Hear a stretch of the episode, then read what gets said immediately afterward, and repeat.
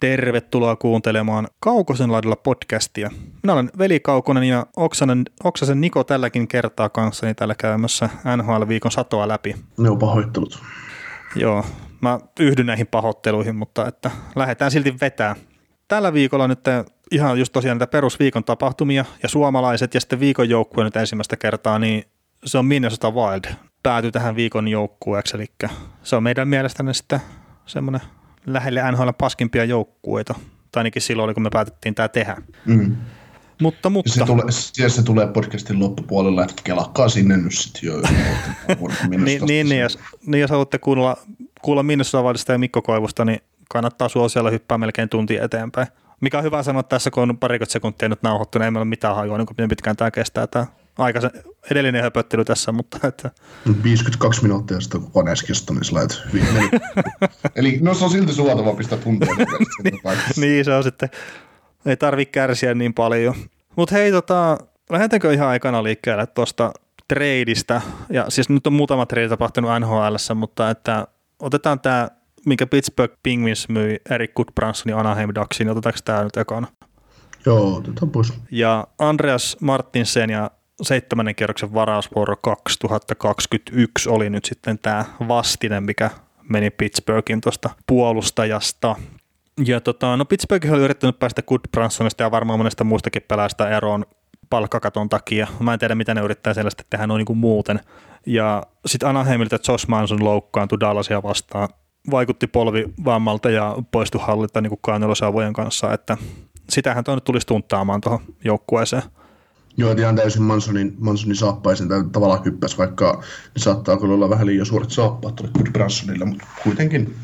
Joo, ja siis nythän meillä on semmoinen eri, erikoinen tilanne tai poikkeuksellinen tilanne, että me sunnuntaina nyt äänetetään tätä podcastia, niin kun normaalisti se tehdään lauantaina. Mutta että nyt me tiedetään jo se, että Good Branson, kun se pelasi tuossa Anaheimin ensimmäisessä pelissä, niin se pelasi sitten tuon Hampus Lindholmin pakkiparina, eli tavallaan niin kuin siinä ykkösparissa – ja siis ihan ok pelin pelas, ei siinä mitään, mutta että mielenkiintoista nähdä, että minkä suunta se lähtee menee, että liian isot odotukset ei itselläni ole kyseistä herraa kohtaan. Joo, siis siinä oli mielenkiintoinen, että tuota, kauppa ei varmaan olisi tapahtunut ikinä, paitsi, ikinä muuten, mutta Anaheimin ja Dallasin välisessä ottelussa Josh Manson loukkaantuneen sattui sitten Jim Rutherford, eli Pittsburgh Penguinsin GM olemaan, olemaan sitten Dallasissa katsomassa peliä, niin siinä ilmeisesti olisi puhelinsoittoa välissä, että siellä on menty suoraan juttelemaan, että mulla olisi tämmöinen puolustaja, haluatko? haluatko? Niin, ja itse asiassa on hyvin samantyyppinen puolustaja kyllä, niin kuin Goodbranson, niin kuin toi Mansonikin, että fyysinen puolustaja ja näin, niin sinällään varmaan istahtaa ihan hyvin siihen rooliin, mutta että no. riittääkö tasoa muuten. Ja Goodbransonissahan on se, mitä sitten Anaheimin GM on hyvin tärkeä, että se on entinen ykköskerroksen varaus, että se varmaan sinetöi sen diili. että jos ei, halvalla sai. niin, niin, nimenomaan sekin vielä, että, että sieltä alehyllystä sai, niin sekin, sekin sitten.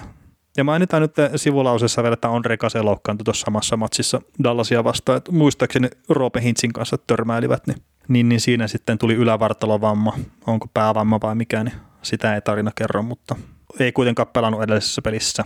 Joo, vähän turhan paljon kyllä kärsii loukkaantumisesta tuo kaveri. Että. On joo, mutta pelityyli vähän niin kuin altistaa kyllä sille ja sitten menee joihinkin tilanteisiin ehkä vähän hullun rohkeasti tunkee sinne pieniin väleihin, mutta se on toisaalta taas sen tyyppinen pelaaja, mitä sitten jengi arvostaa. Just mm, niin, niin, ja niin, ja sitten jos tuommoiset pelaajat ei pelaa, pelaa tota sillä omalla vahvuudellaan tai sillä omalla ideologialla, niin sitten niistä tulee haamuja siellä kentällä. Joo, se on totta. Mutta tota, hypätään eteenpäin. Otetaan tuo Brian Polen diili tähän sitten seuraavaksi, eli Florida Panthersin vuoden mittaisella diilillä ja 940 tonnia taisi olla tuo cap-hitti. Joo, loistava haku mun mielestä, että Brian Boyle kysyy heinäkuussa pojaltaan, että mihin mennään tällä kertaa, ja poika halusi ilmeisesti sitten Miamiin. No, joo, ei... lämpimään, lämpimään. No niin, kyllä. Mutta ei, siis en itse asiassa nyt ole varma, että montako lasta tällä Brian Boylella on, mutta että ainakin yksi hänen lapsistaan niin on jonkunnäköisillä erityistarpeilla varustettu yksilö, että, että, että sinällään niin kuin hienoa, että ottaa sitten tuon perheen huomioon noissa päätöksissä, niin kuin pitääkin totta kai. Joo, ja siis tähän tuli ihan siitä Facebook, äh, Facebook Twitter-kuvasta, missä hän istui, Brian Boyle istui poikansa kanssa ja heidän talonsa takaterassilla ja kysyi, että mihin mennään seuraavaksi. Ah, okei. Okay. No, joo, en ole niin, nähnyt siitä, siitä, siitä on ihan tämmöistä, se on Brian Boylen Twitteristä löytyy se kuva mun mielestä. Joo, mutta ei siis hieno pelaaja ja aivan varmasti just semmoista sopivaa syvyyttä tuo tuohon Panthersin keskikaistalle. Joo, ja voiko sitten, niin siis toi on taas just semmoinen pelaaja, että miettii, että 940 tonnia cap hitistä ja Joel Gwenville saa, saa tommosen jyrän sinne, niin, niin voiko sitten yhtään enempää olla valmentajas näköinen pelaaja. Et ei niissä nyt ulkoisesti niin kauheasti samaa näköinen ole, mutta Viikset puuttuu. niin, pelityylisesti Brian Balls uppoo siihen sapluunaan ja, ja tota, ja tota, no nyt niillä on sitten Parkkovin lisäksi yksi hyvä puolustava sentteri siellä joukkueessa.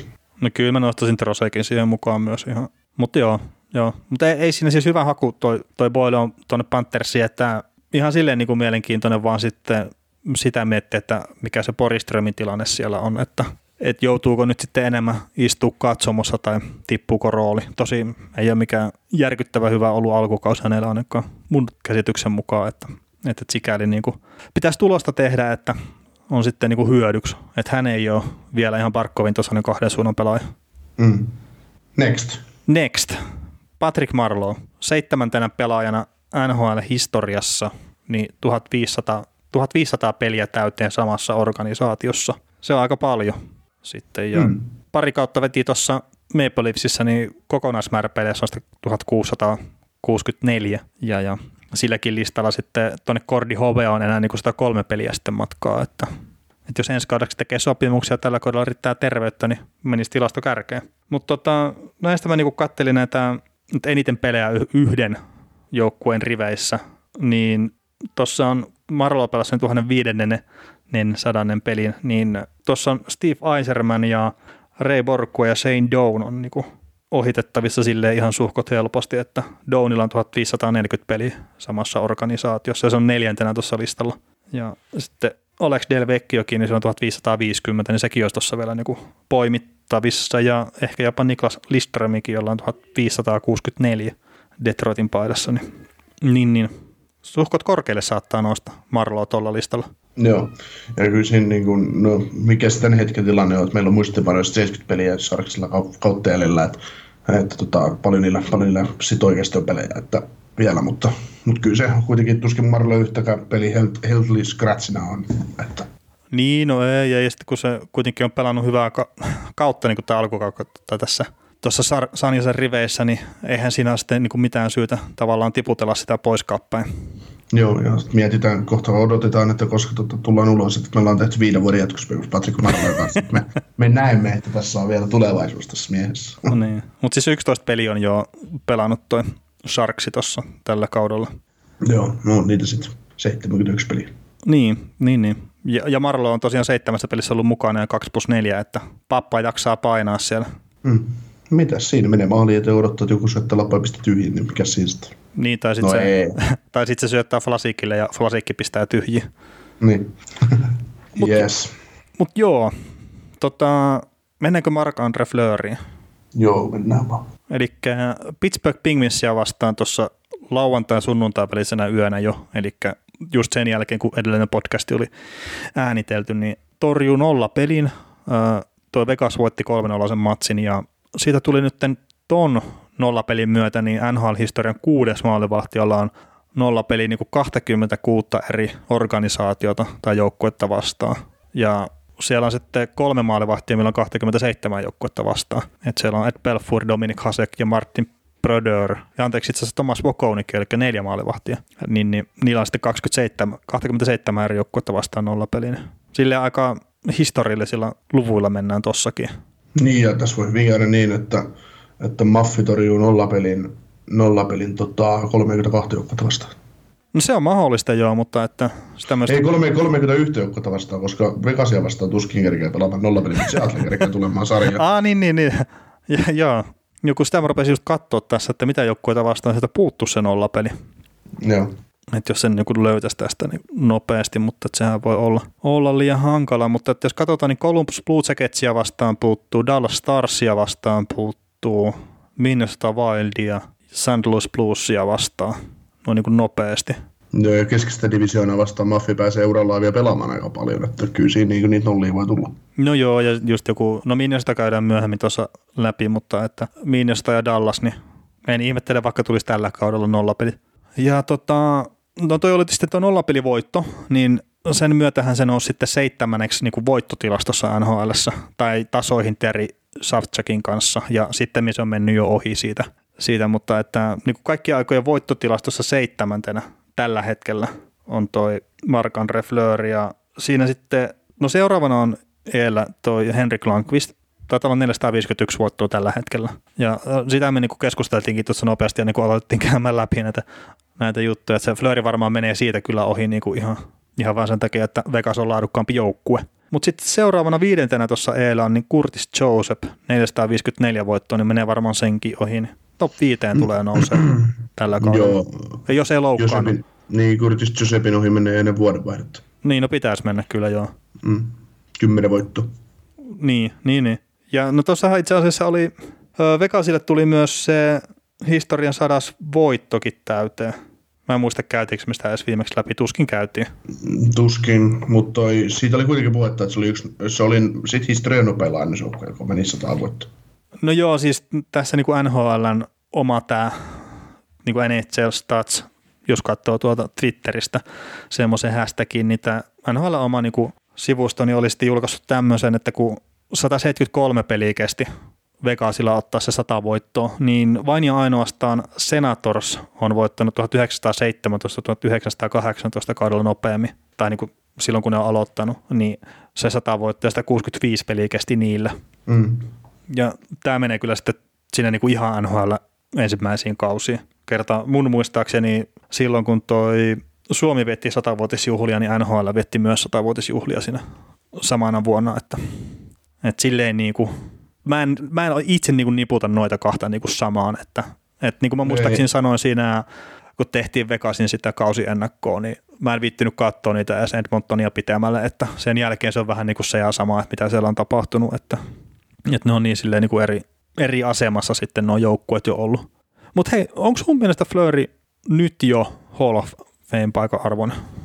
Mm, no jos sä nyt oot tavallaan uralla torjunut lähes 500 voittoa, voittoa maalivahtina ja kolmesta ligapia ja muuta, niin tota, se olisi vääryys, jos se sinne niin kuuluisi. Jos se lopettaisi urasta tänään, niin kyllä se Fall of Fameen kolmessa vuodessa menisi. No joo, no mä oon samaa mieltä. Tai ei välttämättä ihan kolmes vuodessa. Ei, ei välttämättä ihan kolmes vuodessa. Kyllä, niin, niin, niin, niin. niin. Eikö kolme vuotta uran jälkeen, niin sut voidaan pistää Hall of Fameen. Joo, joku semmoinen tota, se on. Niin, ei se välttämättä ensimmäisessä erässä menisi, mutta, mutta tota, mä, kyllä se niin viides vuodessa ihan varmasti. Koska kyllä se Hall of Fame taso maalivahti on, eihän sitä niin voi kiistää kukaan. Niin, ja sitten, no, no sehän aina riippuu, että mikä se on se minkäkin vuoden luokka, että Mm. Joinakin vuosina menee mun mielestä ainakin semmoisia pelaajia sinne, mitä ei välttämättä tarvitsisi mennä, mutta... Mm. Sitten tota Sergei Suppovia odotettiin joku 400 vuotta, että se no mutta Supovikin on just semmoinen vähän rajatapaus, niin kuin, siis silleen, mä oon itse ollut pro Suppo Hall of Fame niin kuin jo pari kautta ennen kuin se sinne valittiin, mutta, mutta sitten niin kuin just se, että oliko se niin, kuin niin dominoiva tähti, että se ansaitsee sen paikan. Mm, niin sitten kaikki voi miettiä, että mitä, mitä se kaveri olisi tehnyt, jos se olisi joskus, joskus pelannut selvinpäin. Niin, samasta syystä mua Flööriä ei välttämättä ole siellä. niin. Tota, tota, hypätään eteenpäin, mutta Fleury on munkin mielestä ehdottomasti on Hall of Fame paikan arvo, niin kyllä, että ja varmaan tulee se 500 voittoa ottaa vielä tuossa urasa aikana helpostikin. Että... No, monta vuotta sillä sopimusta edellä? No niin, no se onkin hyvä kysymys tässä. Mä katson sen tästä nopeasti, koska en ole taas tehnyt näitä hienoja. No silloin tämän kauden lisäksi kaksi vuotta sopimusta edellä. No joo. Kevät, kevät 22 on niin kuin toistaiseksi viimeinen kausi, kun se pelaa, se on 37-vuotias. Öö, voi hyvin jopa jatkaa sen jälkeen. Tietysti me ei tiedetä kahden kolmen vuoden päähän, mitä NHL on silloin. Mm. Se voi olla hyvinkin paljon vielä nopeampi sarja, mitä se on tällä hetkellä. Niin tota, no kyllä se nyt, kuitenkin se on ykkösmaalivahti tuossa organisaatiossa nyt kaikki ne vuodet, mitä se siellä pelaa, niin kyllä se väkisinkin ottaa sen 550 voittoa. Niin, no mä just silleen, että jos se 30 voittoa ottaa niin kuin niillä kahdella seuraavalla kaudella sen 60 voittoa, niin ja sitten mitä tulee tällä kaudella vielä lisää. Mm, niin, siis vähintään 30 Niin, niin vähintään, vähintään. Niin, ja niin. just se, että no toivottavasti kroppa kestää, sillä on ollut vähän loukkaantumisia ja sitten Fleury on silleen niin kuin mielenkiintoinen maalivahti, että tai no mielenkiintoinen, mielenkiintoinen, mutta tämä on varmaan niin kuin yksi atleettisimpia maalivahtia tuossa sarjassa. Mm. Niin sitten se, että jos sillä rupeaa kroppa pettää, niin sillä saattaa olla vähän samantyyppinen alamäki sitten edessä, kun sanotaan Quickille, mikä on myös semmoinen hyvin niin kuin atleettinen maalivahti ja luottaa nopeuteen paljon ja näin, että Mutta en osaa sitten tosiaan vertailla taas, miten muuten peruspaketti on kasassa näillä eri maalivahdeilla. Että... Mm. Mutta tässä kun mietitään, millainen hahmo toi Flöri nyt toi Vegasissa on, niin se voi ihan hyvin pelata tämän pari-kolme kautta ykkösenä vielä, mitä silloin, jos ne on siihen mennessä saanut jonkun maalivahdin sinne, joka tulisi syömään niin Flöriä elävältä, niin voi ihan hyvin olla, että Flöri jatkaa kakkosena siellä. Niin, kyllä, kyllä. Ja sitten sit, sit se 550 voittoa tulee aivan varmasti täyteen. Kyllä, kyllä. Että, tota, mutta ja, joo, kyllä se, kyllä se, kyllä se Hall Fame-kamaa tulee olemaan aivan varmasti. Joo, ja siis toimista sä niinku puhuit, että millainen tyyppi on, niin mä en ole kuullut kenenkään niin sanomaan Flöristä mitään pahaa. Et se on mm. aina pelkästään posia ja se on aina niin kuin hymyhuulilla ja kaikkea tämmöistä. Ja se tulee olemaan niin kuin yksi juttu, mikä painaa taas sillä Hall of Fame-valinnassa tosi paljon mm. kertaa. Pieni rinki ihmisiä päättää niistä ja näin, niin se tulee nopeuttaa sitä Flörin pääsyä Hall of Fameen ihan varmasti. Joo, ja se oli silloin, kun Fleury Pittsburghissa sitten selkisi se, että se lähtee Vegasiin laajennuksessa, tai kaikki sen siinä vaiheessa tiesi. Niin, niin kyllä. Niin, Fleury sanoi, että Fleury sanoi saakeli trade deadlineilla, että kaupakkaa mut pois täältä, jos haluatte. Mm. Niin ne sanoi, että ei, että sä pelaat kyllä meillä, että, että, tota, että ei me kaupata sua mihinkään. Niin, tota, niin, niin kun kaikki tiesi sen, että Fleury tulee lähteen, niin sehän oli pitänyt siellä kaikille siis läksiäiset ja ja toimittajat kirjoit, teki niin kuin juttuja Twitteriin, niin kuin paikallistoimittajat, että, että, että olet kyllä hieno mies ja, ja tulemme kaipaamaan sinua ja näin, että, että se just kertoo siitä, että, että tota, tai siis kun aina sanotaan, että toimittajat ei voi olla faneja hmm. ja ei ne saisi niinku olla, mutta kyllä se, se on sitten taas noille päivittäisin, ne ketkä tekee päivittäin töitä pelaajien kanssa, niin kuin toimittajat, no toimit, toimittajat, se on työtä, ne tekee yhteistyötä ne pelaajat ja toimittajat, niin tota, se, se kuva mitä se niin tyyppi on. Että en tiedä, kuinka monet toimittajat niin menee ihan avautumaan, että saakeli, että onpa hienoja pelaajia, että näiden kanssa on ollut mukava jutella ihan työmielessä ja sitten työn ulkopuolella, että, että niin, koska ne on, niin, niin. niistä on muodostunut niin hyviä ystäviä ja semmoisia, että et, et, niin tuommoisille tyypeille on vaan aina vaikea, vaikea, vaikea toivoa pahaa, että, että tota, niin, kyllä. varmasti toivota. Kyllä, kyllä. Ja sitten no, toimittamisesta vielä, niin sekin on varmaan kaksi eri asiaa vähän, että oot sä niin kuin seuraat sä vaan sitä yhtä joukkuetta vai yrität sä sitten olla silleen, että seuraat niin kuin tasapuolisesti kaikkia ja näin. Mm. Että, että ne, ne, on selvästi enemmän katsoa niin kuin sen joukkueen lasien läpi, jos saat sen mm. jonkun joukkueen. Niin kuin, Ovitoimittaja. Niin. Joo, ja jos paikallis joku Pittsburgh, Pittsburgh Sun, mikä sitten lehti ikinä oiska siellä, niin, niin tota, siellä just ne, ne, ne kirjoittaa positiivisia sävyyn ja negatiivisia sävyyn niistä joukkueista, niin tietää ne toimittajat paljon enemmän, mitä normaalit toimittajat niistä joukkueista. Ja sitten niistä on just, just juttu, että kun ne tietää, niin ne fanittaa sitä joukkuetta niin kuin henkisesti sen verran paljon, että ne ei ikinä vuoda näitä ikävimpiä asioita joukkueesta julki, koska ne ei halua pilata sitä joukkuetta. Mm. Ne ei halua mitään sitä joukkueen eteen, että tulisi mitään ylimääräistä häslinkiä. Kyllä, kyllä. Sitten jos tämmöisessä tilanteessa tulee ilmi se, että kun joku pe- toimittaja juttelee pelaajien kanssa enemmän niin ihan niin kuin mikki pois päältä, niin sieltä just pa- pal- paljastuu taas muita luonteenpiirteitä, mitä ne tyypit on oikeasti, että ei siinä ole sitä, siinä ole sitä lukkoa edessä, että tämä ei saa mennä medioon. Joo. No mutta hei, tota, Flörin kautta päästiin mielenkiintoiseen keskusteluun tuosta niin toimittamisestakin, mutta hypätäänkö näissä NHL-aiheessa eteenpäin? Joo, otetaan tämä hassun hauska paiminta täällä, että Dallas Stars on voittanut kaikki pelit, eli kaikki sen yhden peli tällä kaudella, kun suom, kaikki suom, joukkueen suomalaisista kävät maalin samassa pelissä. Ja näin kävi ottelussa Philadelphia Flyersia vastaan, kun Stars voitti 4-1, siellä teki Hintz ja Lindell ja Heiskanen kaikki teki maalin. Joo, ja no sitten tähän oli vielä tämä toinen hauska yhtymäkohta, että vuonna 2006, niin tämä oli ainut kerta, kun NHL-historiassa neljä suomalaispelaajaa on tehnyt tota maalin, niin sekin on ollut Dallasin peli, että siellä on Miettinen, mm. Antti Miettinen, Jussi Jokinen, Niklas Haakman ja Niko Kapanen tehnyt maalin, ja Niko Kapanen jopa kaksi maalia itse asiassa. Että. Mm. Päättyykö tuo peli 5-2 muuta? en mä sitä lähtenyt katsoa, mutta nopeasti senkin tarkastas. Mm. Anaheimia vastaan. Ja tota, noin, suomalaistakin, neljä suomalaista yhteensä viisi maalia. Joo, mutta se on aika kova. Joo, ei tule tapahtuu ihan, ei tule. Onko sellaista joukkuetta edes, missä olisi neljä suomalaista tällä hetkellä? No kun ei tämä oikein olla nyt, että Minnesotahan oli yhteen välit, siellä oli niitä suomalaisia enemmän ja vähemmän, mutta... Toi, ei niilläkään neljää ollut missään vaiheessa. Niin, no ei tainnut olla kuin Koivu ja Karanlundi ja Haula. Et... Mm. Mutta Starsihan oli hyvin suomalaisjoukkue, kiitos Jere Lehtisen niin varmaankin aikanaan. Että... Ja kyllähän noitakin nimiä, kun katsoo tuo Jokinen Miettinen, Haakman Kapanen, niin siinä on kyllä voinut ihan turvallisesti heittää noin noin äijät kentälle, että ei ole tarvinnut miettiä sitä, että tehdäänkö duuni riittävän hyvin siellä kentällä vai ei. Mm. Se tota, joo, kyllä suomalaisista pidetään tuossa kaupungissa, että, että se on ihan se on ihan, ihan totta, että no Jere Lehtinen on pa- paljon siellä saanut mm. aikaan. Et, et Jere Lehtistä vuonna 2016 häntä ihmeteltiin, että miksei hän ole, hänen paitaansa on edes esimerkiksi vedetty kattoon tai muuta, että numero on jäädytetty, mutta hm, sekin päivä tuli sitten. Niin kyllä. Joo, mitenkäs sitten tota, no meillä on tässä vielä niinku ihan uutisaiheita, kiittänyt uutisia uutisaiheita, mutta että pitäisikö meidän no, tästä... Napataan, napataan uutisena pois tuo Paul Marissi 700 voittoa NHL. Se, sitä ei tarvitse sen paremmin ruveta purkaa, mutta se on ihan hieno saavutus valmentajalta, että haukutaan kaikissa mediassa kuin paskasella ja kaikkea muuta. Mm. Että, että, se on ihan kunnioitettava saavutus. Joo, ja seitsemäs valmentaja, mikä on tähän pystynyt. Ja sitten Paul Morris oli tyyliin 13-vuotias, kun se rupesi valmentaa NHL, että no ei mm-hmm. nyt oikeasti, mutta siis sehän on oikeasti nuori valmentaja. Niin, niin sitten mm-hmm. se vaan, että se nyt on tuolla valmentanut paskoja joukkueita parikymmentä vuotta, niin se kertoo jotain sitä ihmisenä. Mm. Et se ei varmasti saisi uusia chanceja, jos siinä ei ole siinä ihmisessä jotain, mm. jotain semmoista, mistä niinku jopa pelaajatkin dikkaa. Mm. Hei, tässä on, mä kysyn sulta, sä oot joukkueen GM, kumman palkkaat päävalmentajaksi joukkueeseen, joukkueeseesi, uh, Paul Morris vai John Tortorella? Toi on muuten hyvä kysymys.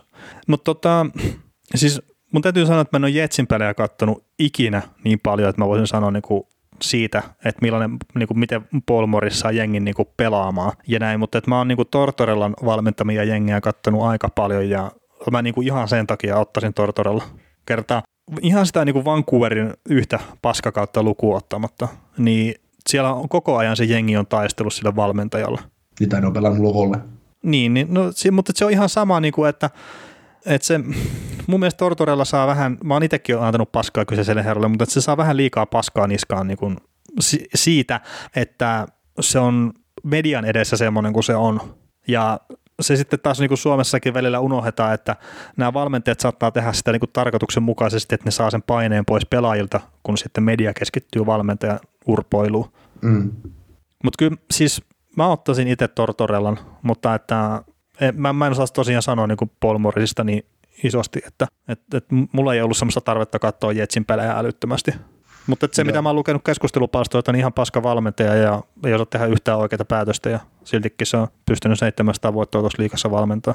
Niin siinä on 700 voittoa valmennettu näin enemmän kuin meillä yhteensä.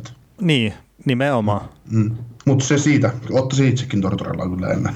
Joo, mutta se, sekin on sitten taas, niin kuin, vähän pitäisi miettiä, että mikä se joukkue on, mihinkä sitä valmentajaa valitaan jo. Siis silleen, mutta jos tyhjää joukkueeseen ja noin kaksi on se valinnat, niin sit mä ottaisin Tortorella. Joo. Joo, otetaanko toi, toinen niin sanottu uutinen, Jack Hughesin uran avausmaalista Vancouver Canucksia vastaan? Joo. Se oli mielenkiintoinen peli, se oli myös viikko sitten, kun oltiin äänitetty jo jakso ja sitten tota, se oli sunnuntai-illan primetime taisi olla Vancouverin ja New Jersey Devilsin välillä New Jerseyssä ja Jack Hughes teki ottelu ainoa maali ja peli päättyi 1-0 Devilsin voittoon ja sitten siinä oli ensimmäistä kertaa kohtaaminen isoveli Quinn Hughes, Hughesia vastaan, että on mielenkiintoinen, ihan hyvä paikka niin jätti sen No, no joo, joo. maalis. Täytyy sanoa, että Queen Hughes oli veliksistä parempi siinä pelissä. No se ei yllätä, se on aivan järkyttävä hyvä puolustaja. On, on, on, mutta että... Siis, siis paljon, parempi, paljon parempi NHL-pelaaja, siis kuin Jack Hughes. Paljon parempi. No, no joo, joo. No, siis sanotaan, että Jack Hugheselläkin on ehkä aikaa kasvaa. Että... On, on, mutta tällä hetkellä on Niin, niin kyllä, t- tällä hetkellä joo. Ja siis se oli hyvä, että se Jack Hughes saa se avausmaalin, sillä oliko se, oliko se Panthersia vai Rangersia vastaan, mutta kuitenkin se pisti niin kuin kahden tolpan kautta ulos YVllä. Maalivi, ma, niin, maaliviivalta. niin, niin, se oli just silleen, että se oli just, että jos sä et tosta tee niin kuin maalia, niin mä en tiedä, että miten se pystyy pääsemään enää lähemmäksi. Mm. Mutta hienoa, että sai, ja sitten sen jälkeen se tota, no nyt sitten edellisen pelin teki 1 plus 2 Arizonaa vastaan, että varmaan rupeaa hiljalleen löytää niinku itseään tuolla kaukalossa, että Kyllä. Et ei, ei ole pelannut niin huonosti sitten ne pelit, mitä mä oon kattonut. Joo, joo. mutta mennään, mennään Torontoon. No mennään Torontoon nyt sitten, ettei se häviä tonne. Mutta tota, no viimeksi me puhuttiin siitä John Tavarsin loukkaantumisesta, ja no nyt ne on tainnut pelaa neljä peliä sen jälkeen, kun toi loukkaantui toi kyseinen herra, ja olisiko kaksi voittoa ja kaksi tappioa nyt sitten tämä saldo. Sen niin, kun se, kun se saldo pitäisi olla 0-4. Ai niin huonosti on mennyt. Mm, siis tuosta kun katsotaan nyt nämä pelit, öö, ne voitti Bostonin jatkoajalla 4-3, sitten voitti San Jose 4-1. No sitä San Jose-matsia mä en nähnyt, mutta oliko, kun Kuinka monta peliä nyt tavarissa on ollut pois? Missä pelissä se loukkaa? Äh, Capitalsia vasta, eli niin kuin viisi peliä itse asiassa ovat pelanneet sen jälkeen. Joo, niin, niin. Eli viidestä pelistä on kaksi voittoa ja kolme tappioa. Äh, Capitalsillekin nämä viisi pelissä on 4-3. Hmm. Niin, no, tuo Boston Bruinsin kohtaamiset, niin mä en sitä, miten Toronto on pystynyt voittamaan. Mä katsoin ne molemmat pelit, niin ei siinä ole mitään järkeä, että Toronto edes voitti niin kuin sen ensimmäisen pelin kotona. Sen ei pitänyt olla mahdollista, mutta niin vaan kävi. Vahinkoja sattuu paremmissakin piireissä. Ja tota, sitten no San Jose Matsista en tiedä mitään, sitten sä menet Montrealiin ja häviät 5-2. Back to backin jälkeen se osan toki viime vuonna, mutta, mutta, mutta toi molemmissa Boston-peleissä. No Boston toimii hyvänä vertailukohtana tässä, koska se on joukkue, joka Toronto täytyy voittaa pudotuspeleissä, jos ne meinaa edetä yhtään mihinkään. Niin, niin, niin voi herra jumala, Toronto oli huono. Ei siis, tai en mä tiedä, oliko ne edes huonoja, mutta ei, ei, ei, ei niin kuin mitään valaa Bostonia vastaan. Ei mitään. Ei yksinkertaisesti mitään. Joo, no mä en ole kattonut kyseistä peliä, niin... Öö, siis molemmat pelit on samanlaisia. Toinen vaan pelata Torontossa, toinen Bostonissa. No. Se, se, sen se erottaa. Mutta mut siis... No en ole siis kattonut kumpaakaan Boston Toronto-peliä. Joo, että joo, on mut... San Jose vastaan katoa ja siinä ei ollut kyllä, ei hädän päivää Torontolla, mutta... Mm, mutta mutta tota, se just, että Bostonia vastaan, niin kummassa ottelussa mä, mä katsoin kentälle, että missä on se Toronto on se joku nuori tähti hyökkäjä. Ei näkynyt. Ai pornoviksi. niin.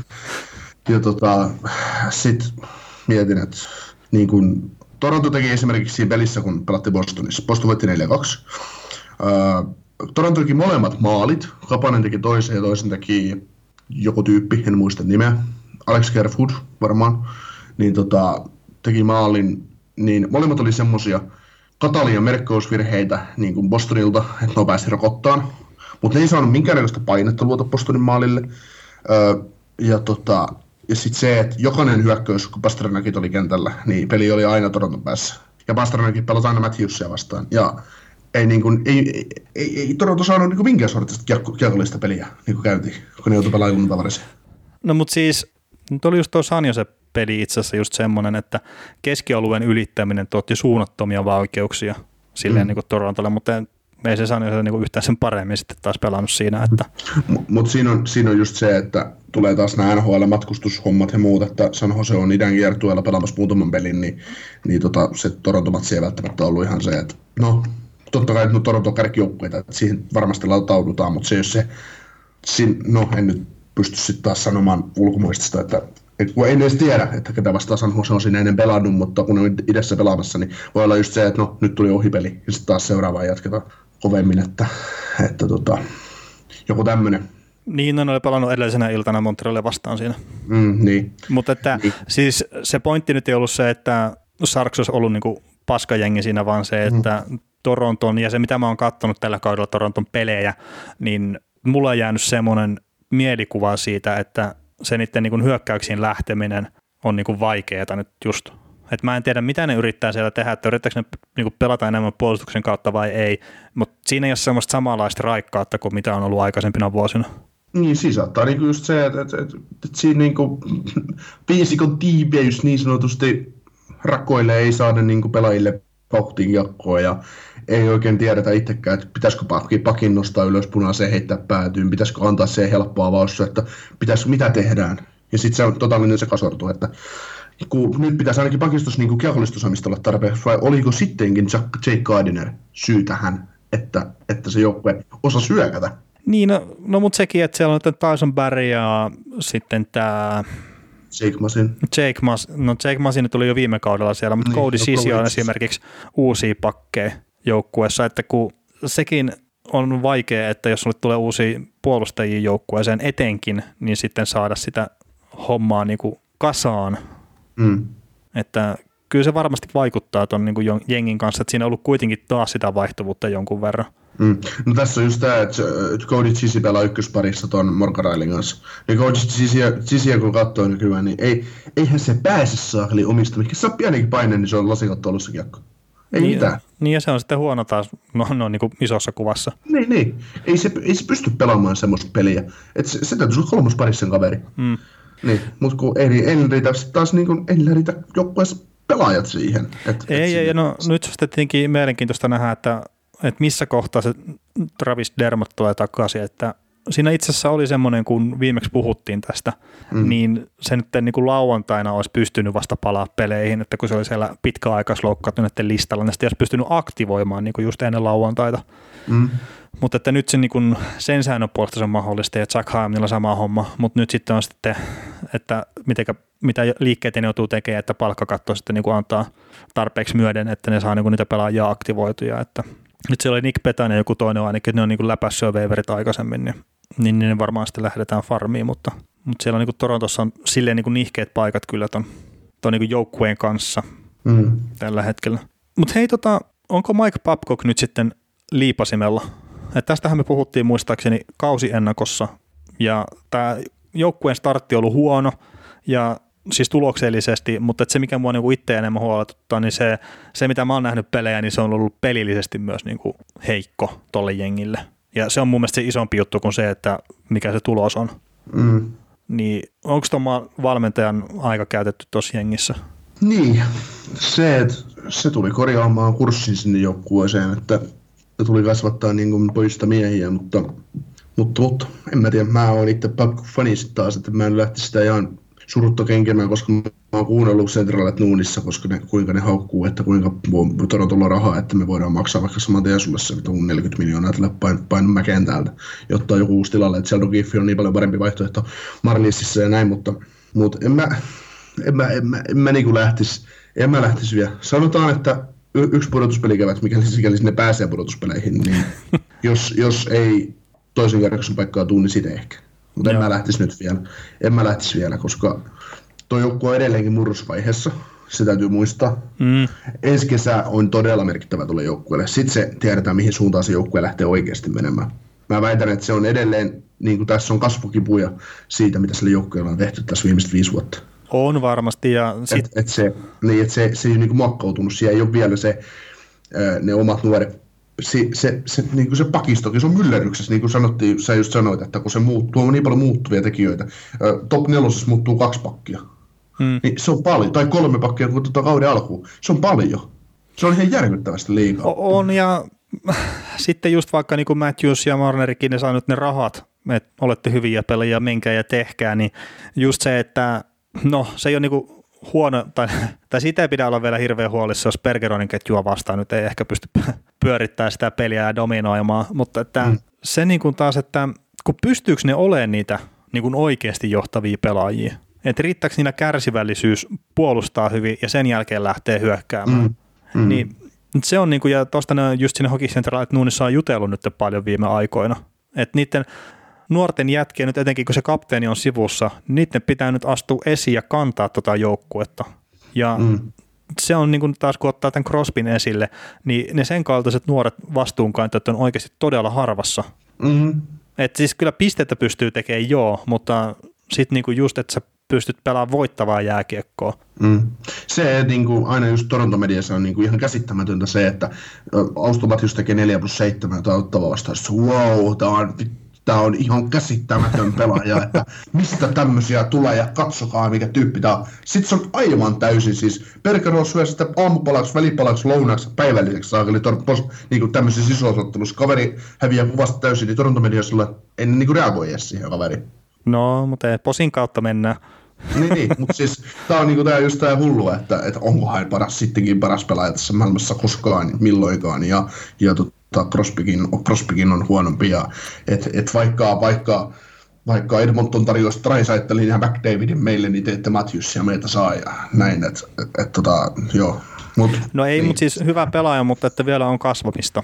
On. Ja, ja se tulee ajan kanssa ja kokemuksen myötä sitten. On, no on, ja sitten kun mietitään, että kaverit, nämä on ihan junnuja nämä mm. vielä. Mutta siihen vaan, no onko parempaa kaveri opettamassa kuin sun tavaresi?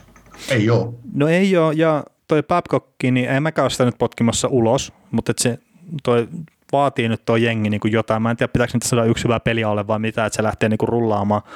Mutta että se, mikä on niin kuin iso juttu, mistä puhuttiin jo tuossa, tai osittain Tortorellan kohdalla sivuttiin, mutta Babcock on niin tuossa kaupungissa se kaveri, mikä ottaa sen suurimman osan paskasta vastaan.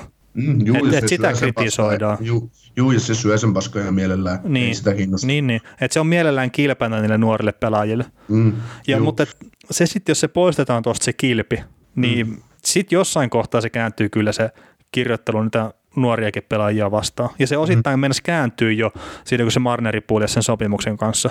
Mm, joo. Sitten on tuossa joukkueessa on semmoinen, tota, semmoinen mielenkiintoinen seikka just, että, että tota, mä, mä, mun mielestä, siis niin kuin toi just mitä sä sanoit, että mitä Toronto vaatii, että tarvii, tarvitsiko ne sen yhden pelin, yhden hyvän pelin, että se lähtee rullaamaan, niin mä muistan sen pudotuspelisarjan Washington Capitalsia vastaan, Mm. ää, koska se nyt oli kolme vuotta sitten, Joo, kolme, kolme kevättä sitten. Kol- kolme kevättä sitten. Se oli ensimmäinen kausi, kun Babcockin Toronto meni pudotuspeleihin. Niin kyllä. Ja, ja tota, öö, ne hävisi ottelusarjan 4-2. Ne, ne oli pistää Washingtonin siis tiukolle, siis no totta kai Washington oli paljon parempi siinä ottelusarjassa, ja se oli ihan selvä, että Boston menee, tai Boston, Washington menee jatkoon siitä ottelusarjasta. Mutta siinä ottelusarjassa Toronto pelasi siis aivan jokaisen vaihdon kielivyön alla, ja ne meni juman kautta, ne meni jokaiseen tilaan. Ne pelasi, se oli viihdyttävää katsoa niiden pelaamista, kun Oli. ne meni aivan, ne meni miljoonaa päästä päähän koko ajan. Miksi ne nyt pelaa samanlaista? Niin, mutta Siis... Onko, niinku, onks semmoinen tarve, tai siis se halu näyttää on jossain tipotiessä? niin mä en tiedä, onko se silleen, mutta että siihen pudotuspelisarjan ja siihen kauteen ne pääs lähteä paineettomassa tilassa. Mm. Niin. Nyt niiltä odotetaan jotakin, ja mm. välttämättä kaikki ei sitä sitten käsittele niin hirveän hyvin. Mm. Niin, ei vaan riitä. Niin kuin vielä. Niin, Ymmärrys ja kokemus siihen, että... Mutta mut hei, hei tota, Torontosta voisi muuten jutella varmaan ihan tunnin niin kuin helposti silleen, niin kuin pelkästään. Mm. Ja monesta muustakin joukkueesta jo pystyy silleen, kun niitä rupeaa niitä aiheita tulee vaan. Mutta että ettei tämä mene Toronto Maple Leafs spesiaaliksi, niin pitäisikö meidän hyppää eteenpäin? No hypätään eteenpäin, niin puhutaan sitten pari viikon päästä viikon joukkueessa, kun me ollaan Toronto si- siunattu ulos pudotuspeleistä, niin puhutaan Torontosta enemmän. Joo. no mutta tota, John Carsonista puhuttiin jo viimeksi, että oli tehnyt historiallisia temppuja ja no nyt sitten niin kuin tässä lokakuun aikana, niin se on tehnyt 21 pistettä ja sitten tota, Al McInnes on ainut puolustaja, mikä on tehnyt lokakuun aikana enemmän pisteitä ja Al McInnes on tehnyt 25 pistettä ja ja, ja. No sen verran, mä, kuin, mä en tiedä, onko tämä muuttunut tämä NHL niin aikataulutus jotenkin näiden niin kuin pelimäärien suhteen vai että, että onko se vaan, että jo- ne epätasaisesti on aina pelattu, mutta että kun tässä on tota 20 pistettä, mitkä on pystynyt tekemään, niin no Paul Coffey on, mutta se pelasi 13 peliä silloin. Tai se itse asiassa kahdella kaudella on tehnyt Paul Coffey. Että se on tehnyt 81, 82 ja 88, 89. Se on tehnyt sen 20 pistettä lokakuun aikana. Ja sitten Brian Leeds on 99, yksi tehnyt 14 peliä. Ja sitten Al McInnes on tosiaan tehnyt 25, anteeksi 13 peliä sen 25 pistettä. Ja nyt Carsilla on 12 peliä, tai anteeksi 13 peliä, sitten 21 pistettä. Ja sillä taisi olla joku peli vielä jäljellä tässä itse asiassa tuolla Carsonilla sitten tähän lokakuulle. Niin tuleeko siitä sitten ainahan historian tehokkain puolustaja lokakuussa yksittäisellä kaudella? Hmm. Mutta joo, hyvin pelaa kyllä kaveri, ei siinä mitään. Niin, totta kai aina voisi enemmän tehdä pisteet. Totta kai ja pelata pari nollapeliä siihen, että Joo. Meidän voittaa pari tärkeää aloitusta ja muuta. niin, sä et ole yhtään mitään, sä et voita niin tärkeitä puolustuspää aloitusta. mm, olla, olemalla pakki. niin. Hitto mä en muista, mikä se puolustaja oli. No mutta silloin oli kuitenkin se yksi aloituskauden aikana, niin se voitti sen ja 100 prosenttinen tehokkuus aloituksissa, niin huvittaa vaan sitten just niiden niin fantasy juttujen puolesta, että sitten kun puolustajat, niin kuin, että jos ne ottaa aloitusvoiton, niin ne ei saa sitä niin kuin mitään tilastomerkintää välttämättä, mikä on mm. väärin. Mm. Mutta tota, mennäänkö semmoiseen pelaajaan, mikä saa aloitusvoitoista sitten tota merkinnän tilastoihin? Niin Joo. Nathan McKinnon. Ja se on nytten 11 peliä viime yönä teki maalin tota Anaheimin vastaan, niin sillä on nyt 11 pelin pisteputki kauden alusta. Ja se nyt on ensinnäkin niin kuin sille, että Sebastian Ahon viime kauden pisteputki, mikä oli 12 peliä, niin se on niin kuin pisin tässä viimeiseen kymmeneen vuoteen. Niin McKinnon on nyt mahdollisuus päästä siinä niin kuin seuraavassa pelissä tasoihin. Mutta sitten oli ihan tämmöinen mielenkiintoinen, taas niin kuin, no mulle mielenkiintoinen knoppitieto, mutta että kun McKinnonin viime kauden alusta otti yhdeksän pelin pisteputkin ja nyt on tosiaan mennä jo 11, niin tämä on nyt niin kuin viides pelaaja, joka on kahdella peräkkäisellä kaudella pystynyt tekemään niin kuin yhdeksän pelin pisteputken tai enemmän. Ja näistä nyt sitten ensimmäinen on tapahtunut niin tämmöinen kuin Rod Gilbert, 71, 72 ja 72, 73. Niin 9 peliä 14 peliä. No sitten Keela Flair 75, 76 ja 76, 77, molemmilla kausilla 10 peliä. Ja sitten on toi Charlie Simmeri 79, 80 ja 81, 82, niin 9 peliä, 13 peliä. Ja sitten on tämmöinen mitättömyys kuin Wayne Gretzky, mikä on kahdella eri kerralla pystynyt tekemään tämän. Niin nämä ensimmäisen kerran, kun se on 8283 tehnyt sitten 8384, niin nämä jotenkin niin huppaasi, että 8283 kaudella niin 30 peliä putkeen pisteitä ja 8384 niin 51 peliä putkeen pisteitä. Kauden alusta. Niin. niin nämä, siis mä muistan sen, kun mä oon lukenut Kretski elämänkertoja ja muita, että se haki sitä, että se pystyy tekemään pisteen NHL-kauden jokaisessa pelissä, mutta siihenhän se ei ikinä päässyt, ja se 51 peli, mikä oli se kaus, niin se sitten kun se jäi pisteettä siinä 50 kahden, pelissä numero 52, niin sitten se sen jälkeen se oli mun muistaakseni sivussa muutamia pelejä selkävamman takia. oli niin aktiivista hakenut pistettä, että meni selkäjumiin. niin se on kantanut sitä jengiä reppuselässä. niin, kirjaimellisesti. Mutta toikin, niinku, no ensinnäkään mä en tiedä, että miten kellekään tulee niinku mieleen hakea tuommoisia faktoja, että tämäkin on niinku NHL omista noista lähteistä niinku haettu, mitä ne jakaa tuolla somessa. Mutta onko McKinnon nyt parempi pelaaja kuin Crosby, kun Crosby ei ole ikinä pystynyt tuohon? niin. No se varmaan kauden alusta pistetty tekemisissä parempi, parempi pelaaja. Niin, niin, niin, Crosby kiilottelee sormuksia siinä ja sitten kyselee, että katsellaan keväällä. No ei, mutta siis huikea. Kuka tekee enemmän, kuka tekee enemmän pistettä sitä liikaa finaaleissa? Niin, niin sillä, silläkin on merkitystä. Mutta siis huikea pelaaja McKinnon ja hienoa, että se on niinku, tosiaan, mistä niinku puhuttiin aikaisemminkin, täällä on puhuttu, että hienoa, että se on löytänyt tuon tason nyt ja pystyy hinaa sitä Colorado laivaa, että on kuitenkin sen niinku eittämättä se paras pelaaja. Mm. Se on hienoa, että jokaisesta joukkueesta alkaa oh, anteeksi, pikkuhiljaa löytymään noita su- oikeasti tuommoisia niin supertähtiä, niin. niin kuin McKinnon, uh, Matthews, Crosby, uh, McDavid, ketä näitä nyt on, niin tota, tämmöisiä niin oikeasti siis niin kuin ihan superstarba. Ja sitten just niin kuin, hienoa niin kuin näitä nuoria pelaajia, että ne on niin kuin, se, niin kuin, se asettaa niin kuin sen rajan niille taas uusille pelaajille, että mitä sinne sarjaan tulee. Että mm, niin. ihan, että, että se, että mitään isokokosta ja hidasta, vähän hitaampaa kaveria ei pidetä minä, kun sun täytyy olla pirun nopea, joka vaan, joka vaan niin sykkii päästä päähän ja tekee pisteitä ja laukoo todella pienestä tilasta tosi tarkasti, tosi todella kovaa.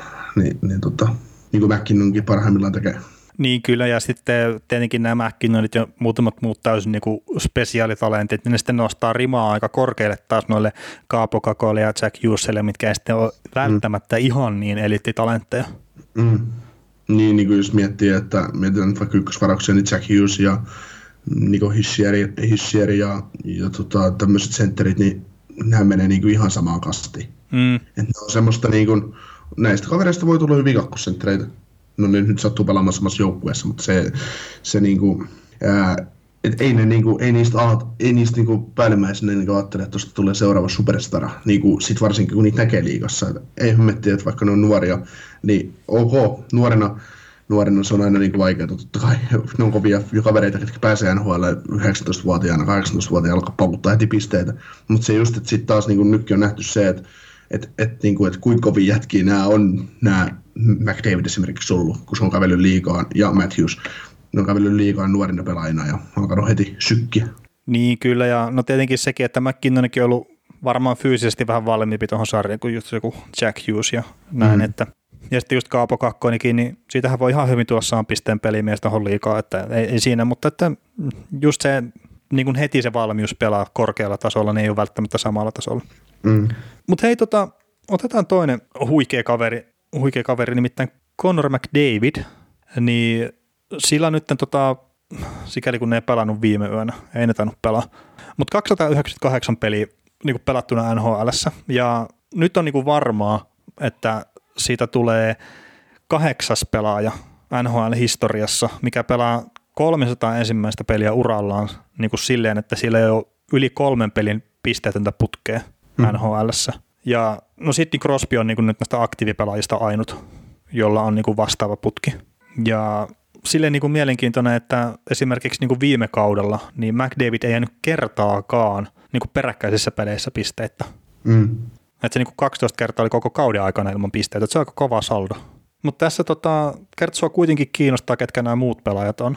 Niin kolme peliä pisteitä peräkkäin niin kuin ensimmäisen 300 pelin aikana niin on tämmöisillä kavereilla kuin Wayne Gretzky, Erik Lindros, Mike Bossy, Sidney Crosby ja Teemu Selänne ja sitten Joe Newindag ja Connori liittyy tohon jengiin. Ja sitten NHL-historiassa on yksi pelaaja, mikä on pelannut 300 ensimmäistä peliä urallaan silleen, että sillä on ollut vain kaksi peräkkäistä peliä pisteettä, niin osaatko heittää tämmöisen nimen, että kuka voisi olla niinkin kova pelimies? No, anna tulla vaan. Mario Lemieux. No niin. Mutta en olisi osannut kyllä silleen, niin jos olisi pitänyt heittää, että kun kellä olisi niin tuossa suhteessa paras tilasto, niin Kretski olisi itse veikannut. Se oli vaan niin kova, kova kaveri. Mutta hei, Kretskistä voi muuten heittää sulle todellisen niin knoppitiedon, minkä mä kesällä, niin taisi olla joku keskustelupasta tai Twitteri, kummasta jommasta näin, mutta että Wayne Kretski, niin kauden niin kuin uran alusta sitten 89-90 kauden loppuun, niin Kretski oli ollut 86 kertaa peleissä jäänyt ilman pisteitä tai pistettä. Mm. Mutta sitten se, mikä sitä tekee niin kuin vielä ehkä vaikuttavamman, niin 86 kertaa noiden samojen pelien aikana, niin se oli tehnyt pelissä viisi pistettä tai enemmän. Mutta se oli niin jotenkin ihan täysin käsittämätöntä, kun joku, joku sen pisti tuonne, ja sitten mä tarkistin sen, että joo, että ei kai siinä sitten mitään. Että. Äh, kuin usein nyky, nykypäivän NHL nähdään, jos verrataan niin nykypäivää Gretzky-aikoihin, niin, niin tota, viidemistä iltoja. Kyllä aika harva se on, ehkä kymmenen kauden No ei, niin, no Kaiken yhteensä siis pelaajilta. Niin. 10, 10, 20, 10 20 korkeintaan. Niin, niin, niin. Ja siis se riippuu viime kaudellakin, kuinka monta videopisteilta esimerkiksi Kutserovilla oli, niitä saattoi olla vähän enemmän. no ei niitä välttämättä kyllä ole, siis viisi pistettä on kuitenkin aika harvinainen. Mm. Sitten, että, mutta kun toikin on, no siis senhän pystyisi tarkastamaan, mutta ettei nyt just tässä kohtaa, kun lähtee kysyyn, niin, niin, niin sitä on niin huono lähteä katsoa, mutta että, ja, mutta pitää tarkastaa seuraavaan podcastiin. Mikä? Se, että Kutserov. Mon, ei Kutserov, kun se, että montako niin kuin viiden pisteen iltaa ylipäätään ollut tässä vaikka 2000-luvulla niin kuin eri kausien välillä. Joo. Kutserovilla oli viime kaudella kaksi viiden pisteen ilta. Joo. No ei, mutta se, se on vaan niin kuin harvinaista. Mm. Että et ei niitä tule. Ja se on ihan sama kuin neljä maalin iltakin, niin niitäkin on aika vähän sitten loppupeleissä. Mm. Mut hei, siis, ja sitten sit Kutserovilla esimerkiksi niin yli pisteen iltoja oli, tähän sisältyy jo ne kaksi, kaksi tota, viiden iltaa, niin yksi, kaksi, kolme, neljä, niin, nyt on yhteensä viisi. Joo. Ei kun siis yhteensä kuusi. No niin. Kuusi yli neljän pisteen ilta. kyllä on niin kuin, kova on tilasto. Ja Joo, on, on. Kun, kun nyt puhutaan kuitenkin aika kovasti tästä Kutservistakin, että miten sitäkin viime kaudella Niin, niin, niin. Mutta hypätäänkö suomalaisia? Joo. Ja otetaan nyt tietenkin tämä iso juttu, että Mikko Rantanen loukkaantui tuossa. Ketähän vastaan muuten hemmetti pelaa sen peli? St. Louisia vastaan. Joo. Loukkaantui. Niin niin, niin tota, ikävän näköinen tilanne, että terä haukkas jäähän ja sitten nilkka vääntyi siinä ja no sitten oli tietenkin isot spekulaatiot siitä, että onko se nilkkavamma vai polvivamma, että itselle tuli niinku ekana mieleen se, että joo, että nilkkavamma, kerta se näyttää niinku siltä siinä kuvassa, jos sitä katsoo ja ja sitten Rantanenhan kävi tota magneettikuvissa heti seuraavana päivänä, mikä mun ymmärtääkseni sitten taas niinku viittaisi siihen, että sieltä on katsottu, että onko jalassa murtumaa että ne ei välttämättä muuta sitten ehkä näe sitä silloin. Magnet, niin magneettikuvassa katsotaan lihasvammat ja röntgenissä katsotaan luut. Ah, okei, okay. no niin. No, mut, no, Eli jos, jos, jos on mennyt magneetti, niin sitten katsotaan, että onko sulla lihas revähtä, revähtänyt tai niin kuin polven sivusiteet tai muut. Että tässä, tässä niitä, että niitä niin kuin enää. Että... Miten se, sä nyt tietenkin varmaan tiedät paremmin, mutta että, että niin kuin miten niin kuin tuoreeltaan noihin kuvauksiin meneminen, niin Onko siinä mitään niin kuin estettä? Ei siinä ole muuta kuin turvotus. Niin, niin, et, mutta... Et sit turvotus täytyy saada pois, sit sä voit mennä. Okei, okay, no niin. Sitten kun, verta, sit kun verta on liikaa jalassa, kun sulla turvottaa jalka, niin sä et voi mennä, koska ei, ei, ei se ole mössöä. Mutta sitten kun turvotus lakkaa, niin sitten sä pääst. Joo, no, no mutta sitten ilmeisesti ei sitä ole, ole ollut. Mutta sitten eilen toi Mike Chambers on kuitenkin twiitannut Denver Postin toimittaja tämmöisen, että, että Mikko Rantanen on ollut tuolla postailemassa pelin jälkeen ja on ollut tuossa niin kuin vasemmassa jalassa kautta nilkassa jonkunnäköinen tuki, mutta että käveli kuitenkin sitten jo ilman niin kuin semmoista mitään niin kuin merkittävää on, Linkuttamista. niin linkuttamista kyllä. Et, et varmaankin, siis näytti tosi ikävät se tilanne, mutta mm. varmaankin sitten niin kuin pahimmalta vältyttiin Rantasen kohdalla ja week to week oli tämä ensimmäinen skenaario, että miten pitkään on poissa, ja, mutta että mun mielestä se valmentaja sitten sanonut, että ei tule ole neljää viikkoa poissa, että toivottavasti palailee peleille niin kuin tuossa jo heti marraskuun alkuun. Mm. Saa palata aikaisemminkin, sikäli kun Coloradolla on pelejä. Joo, näissä, tota, näissä tilanteissa, että jos sulla menee jalkapoikki tai tulee, tulee tämmöinen vamma, niin, niin tota, pu, sellaiset aineet kuin teippi ja puudutus, niin sun, sun tota, jalkasaari, siis jos olisi pudotuspelit ja oletetaan, että siellä on vaikka nyt se pohjaluu murtunut, että ei kokonaan poikki mutta murtunut, niin Mikko Rantaselle lyötäisiin teipattaisiin jalka semmoiseksi ää, nippuun ja lyötäisiin puudutusaineet ja lyötäisiin luistimeen se jalka, että pelaa Joo. että se saataisiin jäädä sieltä. Mutta nyt kun on syksy, niin annetaan olla, to, otetaan järkevästi toipuminen. Ja, mutta mut se just, että jos äh, Jaros Bednar sanoo, että, Jared Bednar sanoo, että, että, tota, että neljä viikkoa ei pois, niin sitten se kertoo, että asiat on tosi hyvin, että ei ole polvessa. Meidän jos polvi menee tuollaisessa tilanteessa, niin se on Förtströpö tämä kausi ja katsotaan Mm, mm, niin, niin, uudestaan. Se on ihan selkeä homma. Niin, kyllä, kyllä. No mutta tota, Rantaselle toivotaan pikaista paranemista tosiaan ja, ja, ja hypätään eteenpäin suomalaisuutisissa. Otetaanko Parkkovi seuraavaksi? Joo. Sillä Parkkovikin niin jätti Näsvilleä vastaan pelin kesken. Tuossa muutama peli takaa periaatteessa pelasi siinä niin alle kaksi minuuttia ja kolme vaihtoa, mutta sen jälkeen kuitenkin heti seuraavan pelin se palasi kentälle ja nyt on kaksi peliä pelannut sen jälkeen 0 plus 6 siinä ja Kälkäriä vastaan 0 plus 4 pelkästään, että Parkkovi alkaa löytää peliään hiljalle. Joo, se on ihan hyvä. hyvä. Ja tota, mikä siinä mahtaa ollakin, että se on ollut niin hiljainen alkuosi? Että... No siis en ole kokonaan katsonut yhtään peliä tuolta Panthersilta, mutta että mitä mä oon katsonut niin kuin joitakin pelejä sille about puoliksi tai kaksi erää, niin kyllä siellä paikkoja on ollut, mutta että ei ole niin kuin uponnut. Mutta että semmoistahan se on joskus. Mutta että nyt kun mennään alkukautta, niin kaikki on sitten taas niin kuin paljon ihmeellisempää ja suurempaa ja niistä niin kuin revitään juttuja enemmän ja näin. Mutta että jos toi sama tapahtuisi tuossa joulukuu, tammikuu, helmikuu akselilla, niin ei ketään kiinnosta, jos on vähän hiljainen hetki siinä. Mm. Ellei se sitten ole 20 peliä, niin sitten se Niin. rupeaa kiinnostaa. Niin ja muutenkin niin NHL 20 pelin jälkeen sä pystyt antaa jonkun näköistä suuntaviivat kaudelle. Mm. 20 peliä, 20 peliä on, kun on pelattu, niin se alkaa niin jyvät erottua kanavasta siinä vaiheessa jo, että mitkä joukkueet on oikeasti kriisissä ja mitkä ei. Kyllä.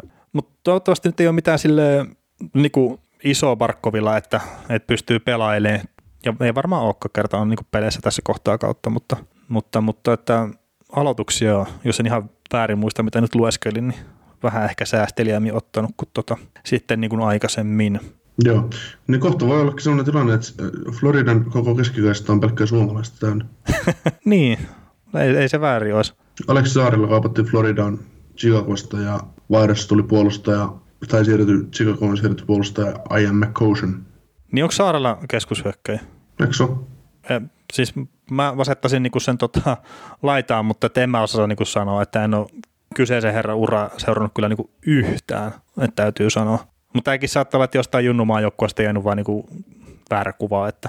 Mutta on Saarelan kohdalla, niin tämähän on nyt toinen pelaajakauppa silleen niinku ihan, sanotaan lyhyen ajan sisään. Joo, sentterilaituri. Joo, ja siitä tota, no täällä Suomessa niin tuli heti ton jälkeen, niin kuin, että on kulma vähän asenteessa herralla vikaa. En, en tiedä sen tarkemmin, että pitääkö paikkansa vai ei. Mutta noista samoista on sitten tuolla niin Pohjois-Amerikassakin keskusteltu. Eli ei välttämättä savua ilman tulta. Et siellä kuvitellaan ehkä vähän liikaa itsestään. Että ollaan omasta mielestään NHL-tason pelaajia, vaikka ei sitten ollakaan. Niin, niin se on kuulemma saattanut vähän edesauttaa tätä nopeaa siirtymistä eteenpäin. Niin, se on ihan samalla niin kuin jokaisella suomalaisella höntsäjäävuorolla, että kaikki puhuu, että minä kun olisin jatkanut uraani, niin olisi tullut NHL-pelaaja. Mutta tämä, on jo tämmöistä, tämä puhutaan nyt mennessä aikamuodossa, että tässä, tässä nyt Saarella varrella puhutaan tulevasta aina. Niin, niin, niin että et sä et vielä siirtänyt saarella tänne Suomeen höntsävuoroille. en, en, en siirtänyt. Mutta joo, siis no, niin nämäkin on taas tämmöisiä kavereita, että aika näyttää, mutta se on niinku jännä, että se on tosiaan kiertänyt ja kuitenkin otti Calder, Calder Cupin viime vuonna. Joo, no mutta eikä siinä tota, se taisi olla se Hockey Central tai sitten 31 ajatuksen podcasti, kumpi jompi, mutta joku joukkuekaveri oli niin kuin sanonut sitä, että Saarella on kyllä varmaan niin kuin yksi taitavimpia pelaajia, mikä kanssa se on pelannut, mutta että ei ole vaan niin kuin se paketti muuten kasassa vielä. Niin, että oli joku kaveri, joka oli hönsännyt Saarellan kanssa kesällä jollain hönsäjäällä Suomessa, jolla ei mitään, mitään niin Ei, kyllä se oli niinku ihan joukkuekaveri jostakin. niin, niin. Joo. Joo, mä oon nähnyt yhden vaihon sieltä tuolla junior MM-kisoissa, niin mä pystyn tälleen heittämään. Joo. Öö, no mitäs muuta? Maalivahesta on... Suomalaiset, no, su, no suomalaiset maalivahdit on aika hyvin ollut esillä kyllä, että... Joo, joo otetaanko... Tietysti. Mikko Koskinen teki seurahistoriaa. Eli on niin seurahistorian ensimmäinen maalivahti, mikä on voittanut viisi ensimmäistä starttaamaan peliä. Niin, niin. Ja siellä... Ciarellin tekemään siirtoa kritisoitiin. niin miksi se teki täällä sen sopimuksen? Täydellinen sopimus. no, no joo. Niin ilman, kun se on päässyt neuvoantajan rooliin taas uudestaan tuonne NHL. Missä hän on? Ah, mitä? Missä joukkueessa? Missähän joukkueessa se oli? Olisiko se oli jopa hemmetti St. Louis Bluesissa? No niin. Siitäkin oli näitä kaiken maailman niin kuin huhuja, että minnekä se menee, mutta, mutta siis Koskinen on aloittanut kautensa, tota, tai aloitti viime kaudenkin hyvin, ja no sen jälkeen koko joukkue vähän sukelti, että nyt ihan mielenkiintoista seurata, mihinkä suuntaan tuo lähtee tuo Edmontonin projekti menemään, mutta että hyvä Koskiselle, että nyt on tullut tämä alkukaus tämmöisellä sykkeellä ja toivottavasti pystyy jatkaa samaan malliin. Joo. Myös Pekka Rinne on pelannut ihan vahvaa, vahvaa kautta toistaiseksi. Joo, kuusi voittoa ja yksi tappio sitten tuolta niin kuin jatkojen kautta ja alle kaksi maalia päästänyt per peli ja 93,1 on torjuntaprosenttia. Sitten tässä niin kuin tällä viikolla, mä satuin katsoa nämä molemmat pelit, niin Anaheimia vastaan ja sitten Minnesotaa vastaan, joo, oli pelit, niin voitti molemmat. Ne oli muistaakseni vielä peräkkäisinä päivinä itse asiassa, niin siis sikäli niin yllättänyt, että se pelasi molemmat pelit peräkkäin. Ja päästi vain yhden, peli, yhden, peli, niin yhden maalin näissä peleissä Anaheimia vastaan. Ketslavi kävi tekemään maalin. Niin semmoinen aika tiukka työnäyte, etenkin kun Predators oli molemmissa peleissä huonompi joukkue noin niin viisikkopelin osalta. Hmm. Mikä... Se, on, se on ollut kyllä jännä, että kuin huonosti kun Nashvillekin on onnistunut pelaamaan niin pelillisesti. Joo, ja siis nyt joku varmaan sille on, että miten helvetissä voi Nashville olla huonompi juttu kuin joku Anaheim pelillisesti, kun ne voitti pelin 6-1, mutta ne teki niin kuin ihan oikeasti joka paikasta maali, että et ei, ei siinä. Ja Pekkarinen oli jäätävän hyvä, niin se piti sen jengi sinne pelissä mukana. Kuusiksi voittaa peliä piti pelissä. No ei, mutta siis ne olisi voinut ihan hyvin olla niin kolmen olla tappiolla ensimmäisen erän jälkeen. Joo, toi, toi on niin just, mä ymmärrän ihan tuossa tarkkaan, mitä mm, sä niin, niin. Toi, toi, toi, niin, niin hauskasti sanottu, että joo, voitot peliin kuusi, yksi maalivahti piti pelissä mukana. No mutta se on, kun katsoo lopputuloksia ja sitten sitä tiedä, mitä on tapahtunut, niin on niin kuin just silleen. Ja ihan sama juttu sattuu Minnesotaa vastaan, että Minnesota oli, niin kuin, oli tosi hyvä siinä pelissä ja sitten Pekkarinen oli vaan, että ei kiitos tänään, en halua päästää maaleja. Että esimerkiksi Mikko Koivu olla silleen, että nyt Koivu pääsi sitä niinku ihan maalia ja sitä pistää poikkisyöttöön, niin ei kun vaan. Pekka pistää patjan siihen eteen ja mm. kiitti vaan. Mutta nyt kun miettii sitä meidän maalivahtikeskustelua, että me harmittaa niinku vielä enemmän, että mä Pekka on nostanut sinne ylemmäksi siinä, että, että se on vaan niinku jäätävä laadukas maalivahti. Mm. Niin, se, sä nyt annat seitsemän pelin otan, vaikuttaa niin kuin, Totta kai. vaikuttaa, vaikuttaa iso, iso kuvaa. Ei, siis tää hetkessä mennään, ei tässä nyt ruveta mitään menneisyyteen kattelee. No niin, no nyt kun puhutaan tässä Pikku Koskinen ja Pekkarin niin kuin NHL-historian paremmat maalivähdet. On, on. On, kyllä. Ei, ei, ei koskaan ollut, eikä tule koskaan olemaan. Joo, ja nostetaan nyt sitten Tuukka Raski kuitenkin vielä tuohon mukaan. Sama, niin. sama No mutta pääseekö Tuukka Raskiksi? No en mä tiedä, siis se on tota 500 peliä pelannut NHL, mikä on muuten maalivahille aika paljon. Ja no Bostoni voitti sen pelin ja se sattuu olemaan sitten Bostonin 300 voitto Toronto Maple Leafsia vastaan. Uh, jee, yeah, no, Eivät ole mitään muuta joukkuetta vastaan voittanut yhtä paljon ikinä pelejä. Mutta sitten tämä niin 500 ensimmäistä peliä NHL-uralla, niin 269 voittoa tuolla Tuukka Raskilla, mikä kuulostaa hirveän vähäiseltä, mutta sitten tässä on niinku maalivahtia, mitä on eellä tässä tilastossa, niin Martin Bröder, 271 voittoa, ihan ok uran taas pelata kyseinen maalivahti. Sitten niin, eka 500 peli, eka 500 Niin, eka 500 peli nimenomaan. Marc-André Fleury, myös 271 voittoa. No me oltiin sitten pistämässä Hall of Famein tuossa hetki sitten. Ja sitten on Chris Osgood, 274 voittoa. No Itse asiassa varmaan aliarvostettu maalivahti, sekin niin pystyy olemaan riittävän hyvä, että Detroit voittaa. Andy Mook 280 voittoa. Tämä yllätti mut, mutta se on pelannut Edmontonissa, Bostonissa ja Dallasissa, niin ei siinä. Ja sitten Jack West Plant Montrealissa, niin 292 voittoa. Niin siinä on ne kaverit, mitkä on eellä. Mm. Mut, mut, eli Tuukko Raski on niinku tämän hetken kolmanneksi paras maalivahti NHL. Joo, ja siis Tuukko Raskille on kuitenkin osunut huonoja kausia Bostonin näkökulmasta. Se on pari todella huonoa vuotta Bostonissa. Niin, ja sitten heikkoja alkukausia. Ja niin, kun hän, siis silloin kun Raski on ollut siellä ykkönen. Niin. Eli se on, se on pari kertaa jäänyt ulos playereista. Ja... Mutta mieti sitä, niin kuin, mitä ne siellä Torontossa miettii. Että kun se Tuukka Raski voisi olla siellä, mutta ei. ei mikä, mikä se on se toinen maalivahti, mihinkä ne sen myi? Andre Raycroft. Niin, Ray, Raycrap. se vaan niin kuin, että joo, että ei kai siinä. Ja siinähän oli itse asiassa niin kuin sille, oliko se tyyli samalle päivälle vai peräkkäisille päiville, niin ne teki sitten joku toisen treidin, missä ne sai sen varausvuoron, millä ne varas Brad Marsandi, että se oli silleen niin kuin ihan Bostonille semmoinen ok, ok hetki. Ok kiinnostus tulevaisuuteen. niin, kyllä, kyllä. Mutta hei, tota, onko suomalaisista vielä jotain? Mainitaanko, että Kaapo Kähkönen nostettiin ylös? Joo, ja mennään Aasisilla sitten Minnesota. Joo, Eli Kaapo Kahkonen nostettiin tosiaan ylös sen takia, kun Devan Dapnik loukkaantui sitten tuossa aiemmin tuossa tällä viikolla. Ja no nehän pelasi niinkin paljon sitten, kun tota, Näsvilleen vastaan, kö ne pelas. Eikä pelannut kuin... Ei, kun Edmontonia vastaan. Edmontonia vastaan, joo. Niin siinä oli, se oli ikävän näköinen se kaatuminen. Joo, siinä oli tota, siinä, siinä kyllä peli se just, että no ennen kuin mennään niin kokonaisuutena tähän viikon joukkue, joukkueteemaan, niin kun minusta voitti pelin 3-0, niin kyllä siinä taas siinkin pelissä näki sen, että miksi Devan Daphne on vaan yksi aina huono parhaista maalivahdeista. Et, no ei nyt ihan top 5, mutta, mutta tota, Devan Dapnik, ilman Devan Dapnikia, niin toi minusta olisi 20 vuoden joukkue tyyli. No. Ei nyt ihan ehkä niin huono, mutta, mutta, mutta ei olisi kaukana siitä. No joo, joo no en mä tiedä, tiedä sitä. Siis Devan Dapnik on hyvä maalivahti, mutta mulla nyt oli siis, kun Dapnikista lähdettiin puhumaan, niin mulla oli tuossa, tietenkin mä katsoin niin kuin neljä peliä tältä viikolta, eli Losia vastaan, Paradorsia vastaan, Oilersia vastaan ja Canadiensia vastaan se jälkimmäisen pelin, mitä niillä oli, niin mä katsoin ne. Mutta sitten mä kerta nyt oltiin niin alkukaudesta, niin mä kattelin sitten highlightit niistä peleistä, mitä mä en ole itse kattonut. Ja niistä mulla pisti silmään semmoinen juttu, että Dapnik niin muutaman kerran mun mielestä niin pisti riparin vähän semmoiseen niin huonoon paikkaan. Että okei, tästä voi keskustella, että mikä on se niin ripard kontrolli ylipäätään, että miten paljon maalevahti voi sitä niin kontrolloida. Mutta silloin, jos ne tulee maalintekosektoriin toistuvasti, niin mä näkisin, että se on niin maalivahin ongelma. Oletko se samaa mieltä siitä? Mm, joo, koska maalivahti opetetaan torjumaan ainakin kulmiin, mutta jos sä torjut niitä sillä eteen, että siinä on taas helppo tulla ja lakasta se kakkoskikko taas uudestaan kohti maalia ja sitten maaliin, niin, joo.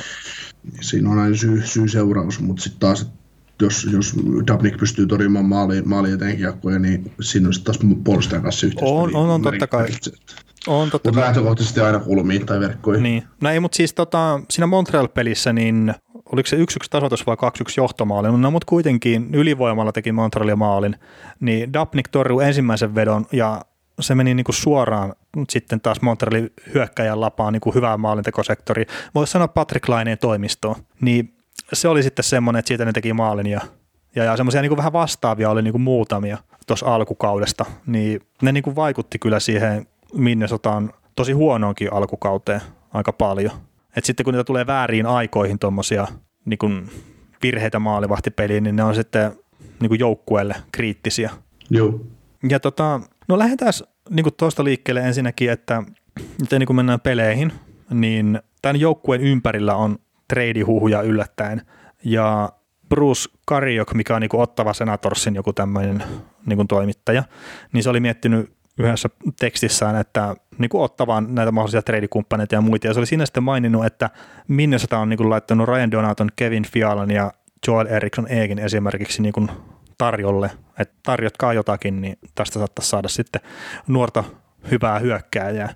Niin, no Fiala on nyt loukkaantunut ja Eriksson Eek pelasi nyt tuossa viimeisimmässä pelissä, kun se on ollut sitten taas poissa noin kuin muutamasta pelistä muistaakseni sen jälkeen, kun se oli tuon Weberin laukauksen blokkasi kolme kertaa samassa vaiheessa, niin, niin kiva palkinto kyllä silleen, että joo mä menen tuon niinku yhden NHL kovimman laukoja laukauksen eteen kolme kertaa tässä niin kuin puoleen minuuttia ja te pistätte mut siirtolistalle, niin kiitti vaan.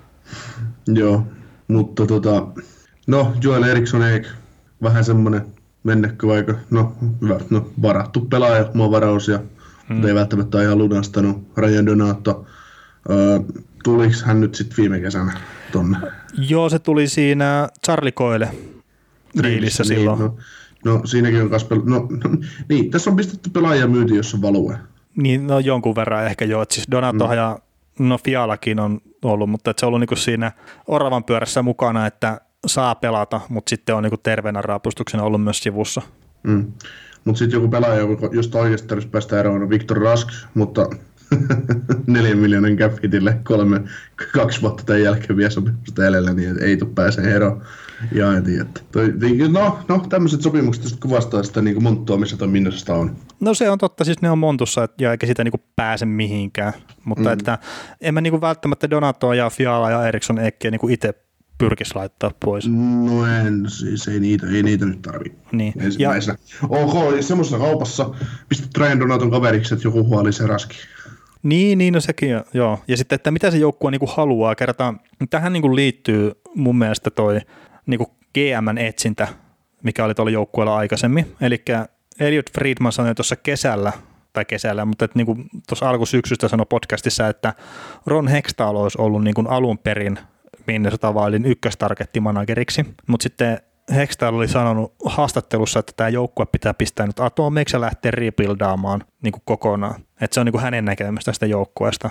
Ja sen jälkeen Hextall ei ollutkaan ollut enää vaihtoehto siihen GM paikalle.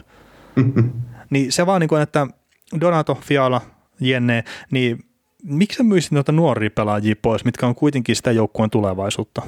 Mm. Tai pitäisi olla. Niin. Ja siis kun se, se joukkue tarvitsee niin jotain kuitenkin, että, että ei se voi niin ihan mitä tahansa AHL-jyriä siellä pyörittää mukana. Ja toi, niin kuin, että toi Fialan, kun ne vaihtoi sen pääkseen Kralundiin, niin voi vitsi, että tuo jengi tarvitsisi Kralundia niin kuin ihan oikeasti. Että se olisi hyvä lisä tuohon joukkueeseen nyt vielä. Mutta että edellinen GM sai tehdä mitä teki ja sitten annettiin monoa perseelle ennen kuin kellekään selvisi, että mitä se hakee niillä kuvioillaan. Mm. Äh, siis tota, no niin, Granlundista odotettiin tuohon joukkueeseen, sitä vapahtaa tuo ykkössentteriä, mutta sitten taas toisaalta ei se Granlundi, Granlundista nähtiin, että siitä ei siihen rooliin ole, että siitä olisi taas tullut se hyvä kakkoskentän laita hyökkäjä, mitä tuossa joukkueessa on ihan tarpeeksi. Että, se, siinä on niin kuin, Siinä on niin, niin monta monessa, että no, Mikko Koivu on hyvä kolmoskentän sentteri kahteen suuntaan, Erik on hyvä kakkoskentän sentteri, Jason Zucker menee, menisi jossain uh, huippuduon laiturina ykköskentässä kyllä, mutta on niin lähtö lähtökohtaisesti kakkoskenttä hyvä laitohyökkäjä. Jack Paris ei voi sille mitään, että hänelle maksetaan aivan liikaa siihen nähden, että hän on, hän on laadukas kakkoskentän laitohyökkäjä. Että tota, niin, siinä on, siinä on niin liian, sieltä, sieltä se ihan absoluuttinen kärkiosaaminen hyökkäyksestä puuttuu ja, ja tota, tämmöiset Viktor Raskikaltaiset sopimukset ei helpota sitä tilannetta millään lailla. No joo, se on tietenkin totta. Totta, että Viktor Raskit ja tuommoiset, niin NHL on semmoinen sarja, että sulla ei ole varaa pistää niin kuin hukkadollareita just ton tason pelaajia, mm. mistä ei ole välttämättä, että, että jos on ihan sama, että pelaako Viktor Raski jolla on neljällä miljoonalla tai sitten Brian Boyle 900 tuhannella, mm. niin se pitäisi aina olla tietenkin se halvempi pelaaja. Mutta se nyt oli ihan täysin päätön kauppa, mikä tehtiin silloin, ja et ei siinä mitään. Mutta mm. mut mennään tähän kauteen nyt vähän. Kertaa, tuossa niin jos katsoo ensimmäistä seitsemää peliä tältä joukkueelta, että nehän voitti niistä vain yhden, ja nyt sitten tämä neljän pelin pätkä, mikä me ollaan seurattu, niin siellähän on kolme voittoa ja yksi tappio. Ja voisi tietenkin kuvitella, että että kaikki on niin kuin ihanasti. Mutta mä lähdin katsoa tuota seitsemän pelin pätkää alkukaudesta, niin ne ensinnäkin pelasi kuusi peliä vieraissa ja vaan yhden pelin kotona, ja, ja sekin oli sitten Pittsburgh Penguinsia vastaan, se kotipeli. Mutta ne aloitti kauden Nashville Predatorsia vastaan vieressä, sitten oli Colorado Avalanche, Winnipeg Jets, sitten ne pelasi palasi kotiin Penguinsia vastaan, sitten ne kävi hakemaan kauden ensimmäisen voittonsa Ottavaa vastaan, sitten oli taas Torontoa vastaan vieraspeli ja Montrealia vastaan vieraspeli, mitkä ne hävisi. Niin toi ei ole semmoinen hirveän helppo niin kuin alkuohjelma. Ja mä mm. nyt puhun Minnesota Wildista, vaan niin kuin ylipäätään mm. NHL, niin se, että voiko tuolta joukkueelta niin kuin oottaa, edes niinku hirveän paljon parempaa starttia kuin mikä ne sai tuohon kauteen. niin, toi on hyvä, hyvä, hyvä näkökanta tuohon juttuun, koska, koska tota, pelaat paljon vieraissa, niin, niin, niin ei, se, ei se ideaalia koskaan ole. Ideaalia koskaan ole. Ja sitten kun tuo joukkue niin pelaa tavallaan hyvin, Hmm. Ei siinä joukkueen rakenteessa ole mitään vikaa, mutta kun, niin kuin mitä ollaan mekin puhuttu ja moni, moni muukin varmasti puhuu, mutta kun ei siinä vaan riitä siinä joukkueessa. Se, se, just se, että, että siinä vaiheessa kun peli pitäisi tappaa, niin et, ne ei kykene siihen. Että ne melkein silloin, silloin ne on vahvoilla, vastapuoli on jaollisesti heikko. Ne pääsee jun, junnuttaa sitä omaa peliä ja tekemään se kaksi-kolme maalia ja puolustus hoitaa, pitää vastustajan kahdessa, yhdessä kahdessa maalissa, se on siinä. Mm. Mutta mut, mut, niin minusta on siitä jännä joukkue, ne ei ei koskaan häviä peliä 7-0, eikä ne koskaan voitakaan peliä 7-0. No harvemmin joo. Niin, no missään, no harvemmin, mikä ei ole voittaa, mutta niin kuin meidän, meidän 15 kuulijaa, 15 kuulijaa ymmärtää varmasti, mitä tässä haetaan Joo. takaa, että, että että, että, tämä on niin kuin, mä, mä tässä mietin just päivällä aikaisemmin tätä joukkuetta, että kun tässä ruvetaan puhumaan niin kuin tämä, eh, niin kuin, että mitä, mikä niin kuin mun ajatus minusta vaillista on, niin tästä joukkueesta on nähty jo maksimi, mihin se pystyy. Niin, no siis joo, ei, ei ole niin nyt contender-joukkue missään nimessä. Niin, niin, siis tässä joukkueessa, kun tämä voi olla siis divisioonassa viimeinen tai tämä voi olla divisioonassa kolmas. Hmm. Se johtuu, riippuu aivan siitä, miten muut joukkueet pelaa. Tämä joukkue kyllä suorittaa tasaisen varmasti, ei, ei se niin, niin kuin jää siitä kiinni, mutta se vaan, että mitä muut antaa siimaa heille.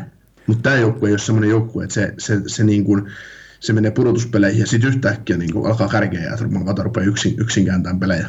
Joo. Toki kaikki on aina mahdollista, mutta tämän joukkueen kohdalla erittäin epätodennäköistä. Niin kyllä.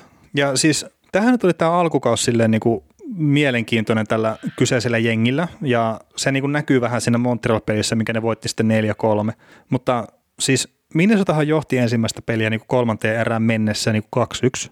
Sitten ne päästi kaksi maalia niin kuin noin minuutti 30 sisällä ja ne hävisi sen pelin.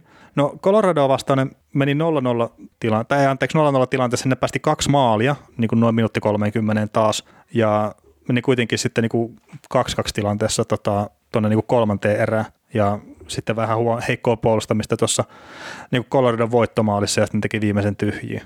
Ja sitten Minnesota, tota Winnipegia vastaan ihan sama, että ne taas niin 2-2 tilanteessa meni kolmanteen erään ja kaksi maalia alle minuuttiin päästivät siis niin noin 30 sekuntia oikeasti.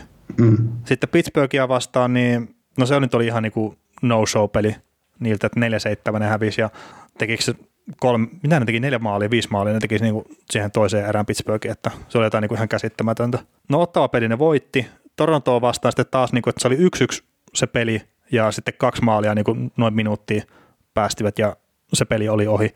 Ja sitten tämä Montrealia vastaan tämä vieraspeli, niin se oli sitten kuudes vieraspeli ja siihen niinku seitsemän ensimmäiseen matsiin ja ne sen sitten hävisi niinku nollilla. Mutta se miten se näkyy tuossa niinku Montrealia vastaan, niin nehän johti 1-0 sitä peliä. Sitten Montreal meni nopeasti 2-1 johtoa siinä, että siinäkin taisi tulla niinku just tyyli minuutissa tai jossakin tämmöisessä ne pari maalia. No itse asiassa 16 sekuntia hmm. tuli kaksi maalia. Niin se näki silloin, kun sitä katsoi sitä peliä, että se joukko, niin kuin Minnesota lamaantui siinä niin kuin mm. mun silmiin. Että se niin kuin selkeästi, että niiden pelaamisen taso tippui siitä aikaisemmasta, kertaa ne pelasi hyvin Montrealia vastaan sitä peliä. Mutta sitten ne saa taisteltua siitä voiton ja sitten mitä on katsonut noita pelejä, niin on saanut rakennettua hiljalleen sit sille niinku hataralle itseluottamukselle sitten niinku lisää sitä tekemistä. Että et, mä oon niinku silleen ihan niinku tosi positiivinen kuva jäi tosiaan tästä niinku Minnesotasta näistä neljän pelin kohdalta. Jopa sitä Nashville-pelistä, mikä ne hävisi oli mun mielestä parempi joukkue siinä pelissä. Mutta se, mistä sä sanoit, että se niinku puksuttaa tasaisesti, että ne puolustaa hyvin, ne hyökkää kurialaisesti, ja se mikä sitten niinku Minnesotassa niinku etenkin, että siinä on pelaajia, mitkä on niinku valmiita maksaa hintaa. Että niinku just puolustussuunta, että ne blokkaa vetoja, ne on valmiita ottaa iskuun vastaan edistääkseen sitä oman joukkueensa pelaamista. Ja sitten hyökkäyssuunnassakin, että ne on niinku valmiita menee sinne vastustajamaalille. Että että ne ei niin kuin ole, että joillakin jengeillä on sille, että ne laukoo paljon viivasta ja hirveän kaukaa, niin kuin esimerkiksi Karolaina on mun mielestä tämmöinen joukkue niin kuin osittain. Että hirveästi tulee vetoja ja maalipaikkoja ja näin, mutta että sitten semmoista niin kuin hintaa ei välttämättä makseta sille, että ajetaan niin kuin maalille älyttömän tehokkaasti. Mutta Minnesota tekee kyllä sitä, että ne on niin kuin valmiita myös tekemään sitä paskaduunia maalia eteen ja ottaa niitä iskuja vastaan. Mm. Et, et se niin kuin työnteko ja semmoinen on tuossa joukkueessa kunnossa. Ja se ei välttämättä ollut sitä niin kuin ihan kaikissa kauden peleissä, mutta nehän sitten se Montrealin vierastappion jälkeen niillä oli tota, ollut joukkueen sisäinen palaveri, missä sitten kun Mikko Koivuko oli nostanut joitakin ongelma-asioita esille ja sitten toi Jason Sakkerihan niin sanoi sitä jollekin toimittajalle, että, että joo, että meidän kaikkien pitää olla parempia ja Bruseen pitää olla parempia jne. Ja siitä nousi sitten pieni paskamyrsky, kun valmentaja olevina heitettiin bussin alle siinä, että kun vaadittiin siltäkin enemmän ja näin, mutta että tämä nyt on Pohjois-Amerikkaa sitten taas. Mm. Joo, kyllähän niinku tosta, siis toi on niinku joukkue, ne on kaikki pelaa kyllä lokolle, et ei se niinku siitä ole kiinni, mutta kun tässä tulee just se raaka, raaka maailma eteen, että, että tota, mikä NHL on, että ei, ei perhana, ei se vaan se pelkkä tahto ei vaan riitä, että tahto, siis, siis mietin mitä tämä joukkue ilman tahtoa, täys mitään. Mm, niin, niin no ei olekaan. Mm, et, et, tota, näin, mutta, mutta tota, mutta mitä niin ajattelee tätä joukkueen kokonaista, niin aina puhutaan Suterista ja Parisesta, että joo, niiden sopimukset on niin kalliita, että se on niin kuin ongelma. No joo, tavallaan ongelma, mutta mä katson Jack Parisen pelaamista, Mikko Koivo ja Jason Zuckerin kanssa. Kyllä se Jack Pariskin vaan on hy- Ne muodostaa aika piruisen kentän. Mm, niin Mutta kun se on ongelma, että kun se on, se, on, se, se, se, niistä kavereista riitä kuin kakkos kolmas kenttä. No joo, siis parisekin... Ne ei pysty, tote, ne ei pysty, ne ei pysty toteuttamaan siis ykköskenttänä. Niin, no siis sehän niin kun on Minnesotalla ehkä se pieni haaste, että, että semmoinen niin varsinainen ykköskenttä puuttuu. Toki mm. siis sekin, että mikä nyt on NHL-tasolle ykköskenttä, että jos me katsotaan Pergeronin kenttää tai McKinnonin kenttää tai jotain Tavarisin kenttää, niin se vähän niin kuin hämärtyy se kuva, että eihän todellakaan kaikilla joukkueilla ole semmoisia ykköskenttiä. Mutta sitten just, että Erik Staali, niin onko siitä nyt enää 35-vuotiaana vetää NHL ykköskenttää? Mm. No sitä just, että kun se on kakkos, se olisi laadukas kakkosentteri, Koivu olisi laadukas kolmosentteri, niin. pari se olisi laadukas kakkoskentän oikea laitahyökkäjä, samanlaista kuin Tsukkarilla taas vasen, vasen laitahyökkäjä tai oikea laitahyökkäjä, kumpi hän sittenkin onkaan, niin puhuitko Tsukkarelosta vai Tsukerista? Ja äsken puhuit Zuckerista ja sitten Zuckarellahan on tietenkin ollut loukkaansa sivussa muutamista peleistä. No, no, mutta... Niin, no nyt hän on pelannut. Joo, on parissa vikassa, joo. Mutta, mutta, tota, mutta se just, että jos mietitään, että siellä ykköskentässä ei ole mitään semmoista Sebastian Aho talenttia mm. ykkössentterinä, mitä ne niinku tarvis, että ja, ja, ja tota noin, mutta se on myös se on sitä onnetonta varaamista ja onnetonta kykyjen etsintää ja muuta, että noille ei, niinku, noille ei niinku vaan pelaajia ole, ja vaikka kuin niinku minustaskin haaveillaan sitä, että Kirill Kaprizov tulisi Tseskasta sinne, niin ei Kirill Kaprizov muuta tuossa joukkueessa yhtään mitään. Vaikka hän on äänettömän lai, tai, siis tavallaan taidokas pelaaja, mä en sitä ihmeellisenä pelaajana pidä, se on semmoinen No ihan minusta vaihdelitekainen pelaaja, jyrä periaatteessa. Tekee vaan pisteitä, tekee vaan pisteitä mutta on jyrä. Niin. niin tota, ei hän mikään säteen tekijä ton nois. Mm. Mutta siis tähän on Mikko Koivun näköinen joukkue, noin niin kokonaisuutena. Tehdään töitä eikä hävitä perkeleelläkään. Ei, ei. Ja siis Mikko Koivuhan on ollut niinku hyvä tossa, mitä mä katsoin noin pelit. Oh, juu, juu, juu, ja pelaa niin kuin kurinalaisesti molempiin suuntiin niin kuin aina. Et mä oikeasti toivon Mikko Koivun kannalta, että tämä joukkue ei vahingossakaan vaan ole deadlinella menossa playereihin, koska ton Mikko Koivu johonkin Tampa Bayhin he ei mieti, kun se olisi siellä kolmoskentässä tai neloskentässä. No se olisi, se olisi kova, kova, mutta toipuuko sielläkään palkka katsoa enää noihin? No, no joo, siis va- varmasti siis kikkailemalla joo. Ei, ei. Niin, kauppaa Tyler Johnsonin tonne. Ei, ei, ei. No itse asiassa Minnesota voisi olla sillä, että no, no en kannata tulla vaan. Mutta joo, siis... Ei tänään. niin, mutta ky- kyllähän Mikko Koivu, niinku, se on semmoinen pelaaja, joka toivoisi NHL-tasolla myös menestystä. Ja, ja sitä ei niinku yhtään vähennä se, että, että niinku isoveltä Sakulta jää vähän niinku se kirkkaan kruunun saamatta, että – molemmat on semmoisia pelaajia, mitä niinku ihan pelitavan takia niinku arvostaa, että, että siinä on semmoista periksi antamattomuutta, mitä niinku on kiva katsoa. Mm. Ja, uh, ihan tällainen huomiona, niin Tampa Baylla on 2,4 miljoonaa tilaa palkkakatossa. Että, no ja niin, Mikko, eihän siinä Mikko, Ja Mikko Koivun, Mikko Koivun palkka on tällä hetkellä uh, 5,5 miljoonaa, että kyllähän se sinne taipuu. Niin, niin, niin. niin. Se saa oikein helposti menemään sinne, että, että tota, tässä vain Julian Brisboalle sellainen vinkki, että, jos te haluatte oikeasti ensimmäiseltä kerrokselta jatkoa, niin ottakaa Mikko Koivu sinne. Hän on ekspertti siinä, mutta toiselta kerrokselta ei ole menty jatkoon koskaan. niin, no siellä on taas Chicagosta. No joo, Tampala ei välttämättä tullut Chicago vastaan. Että... Niin, tämä on niin, että Tampala tulee aina finaaleissa Chicago vastaan. Niin. Siitä on aina huono kokemuksia. Mutta siis Minnesotallahan just, niin, että niillä puolustus on mun mielestä riittävän hyvä niin kuin mistä puhuttiin ehkä ennakossakin.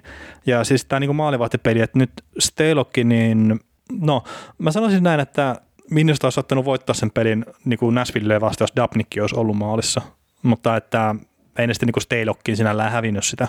Mm, niin ne olisi paljon 0-0 tasuriin voittanut pilkkujen kautta sen pelin No niin esimerkiksi, mutta se, olikohan se se ensimmäinen maali, mikä ne teki tuon Nashville, niin se oli ehkä vähän semmoinen niin softi, mutta, mutta et ei, ei, siinä niin kuin siis silleen, Steilokkikin ollut riittävän hyvä mm. nytten, nytten tossa ja sitten tämä niin Brad Huntti, mikä tuliko se Vegasista viime kaudella tonne? Mm, joo, vai oliko San Josessa? Jossain oli kuitenkin, no varmasti on pelannut NHL. Joo, siis Vegasissa pelasi viime kaudella 13 peliä. Okei, okay, mutta on sitten muuten melkoinen salainen ase. On, ja siis tää, tä, tästä kyseisestä kaverista niin Bruce Boudreau oli sanonut jossain haastattelussa, että, että kun se oli tullut Minnesotaan viime kaudella siinä, niin että se oli yllättynyt, että hän on paljon kokonaisvaltaisempi pelaaja kuin mitä oli oottanut. Mm. Ja siis sillä on ihan jäätävä se pommi sieltä viivasta. Oh, sitä on tehnyt identtisiä maaleja nyt neljä kappaletta sieltä. Poikkisutta pam. siis ei uskoisi, että on niin joukkueen paras maalintekijä. Tai, niin kuin, tai pistämies. Niin onko se piste? On, on, on. no niin. Mutta hei, se on sääli, että sillä on kaksi vuotta sopimusta. Sitten se trade deadlinella ykkös, ykköskierroksen varausvuoden niin.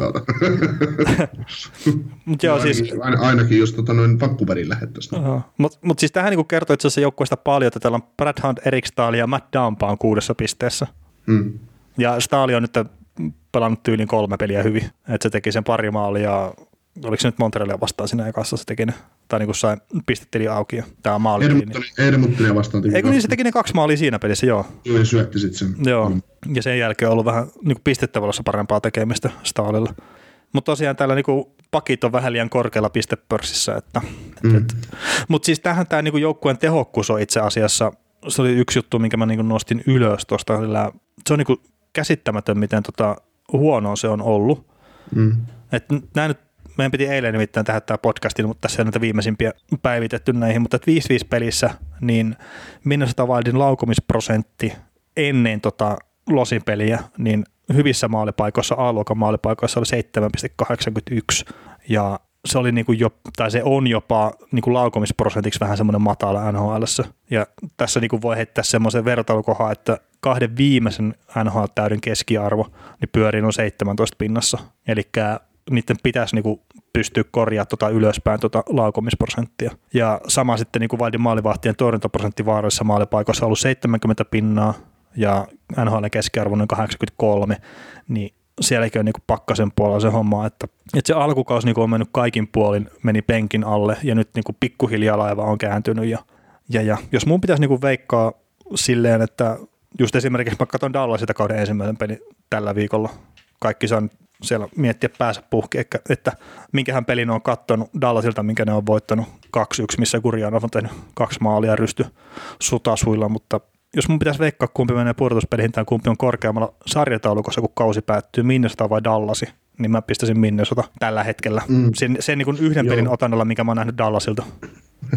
Joo, mä itse asiassa mietin kanssa tätä keissiä, että, että tota, jos, jos Dallas, Dallasissa tehtäisiin se sama työmäärä niin joukkueena, mitä mm. Minnesotassa tehdään, niin se joukkue johtaisi liikaa, mutta kun siellä ei tehdä, että se, se Dallas, Dallas tota noin, menee nyt kävelee nuorella, että niillä on mahdollisuus astua nuorelta tukevalle pinnalle, tai sitten nuorelta ohitte, ja sitten jos ne astuu nuorelta ohitte, niin se on menoa sen joukkueen kanssa. Joo. Ja siis se, tämä nyt ei liity Minnesotaan millään tavalla, mutta... Joo, mutta sit, no, joo, mä jatkan vielä ihan sen verran mm. ja keskeytän sua, että Dallasissa on sentään se upgrade, että sieltä voisi odottaa, että sä lähtisit tekemään tapahtumaan jotain. Minnesotassa sä, sä näe, se, mitä ne tekee nyt, on se, mitä sä saat. Joo, se joo. ei tapahdu mitään ihmeitä. Joo, ei.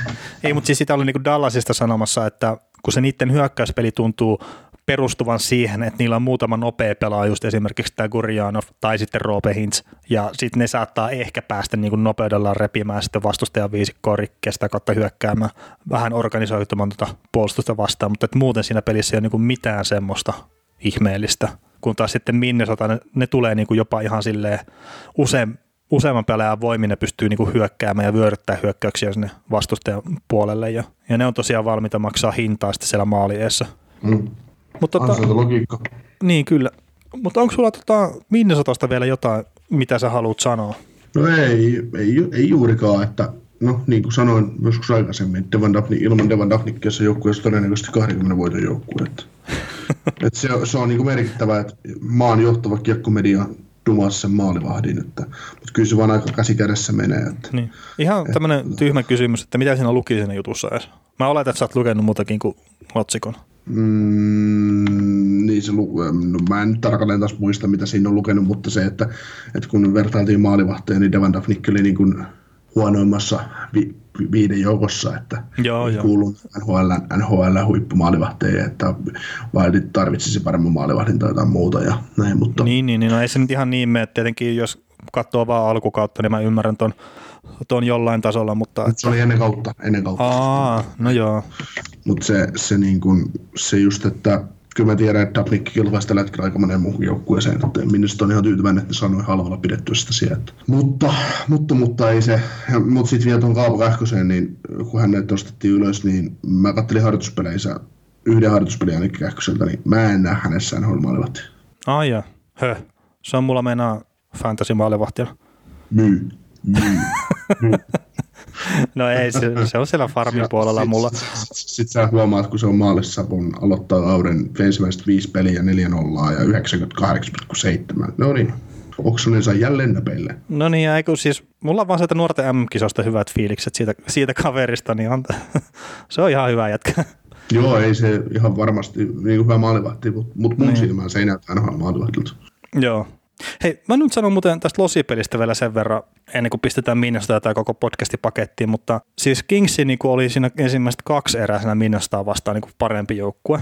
Ja sitten Minnesota teki niin kuin, vähän niin kuin Nashville, että se tiivisti, tiivisti puolusti ja se kävi niin kuin tekemään tyyli joka ikisestä paikasta maalit ja sitten kolmannessa erässä, kun se tuli se kolmannen erä ensimmäinen maali Minnesotalla, niin sitten Los Angeles vähän niin kuin lopetti pelaamisen, että, että nämä on näitä pelejä, niin, että nämä on näitä pelejä, mitä ei tule voittamaan, se on ihan sama mitä tekee ja ne on niin kuin, ne on ärsyttäviä kattoakin kyllä sitten silleen, että etenkin jos sä saat kannustaa kumpaa jompaa että jos niin näet, että se sun joukkue on niin koko ajan parempi ja se ei vaan niin saa hittoa mitään, mistään paikasta ja saa tehtyä maalia näin.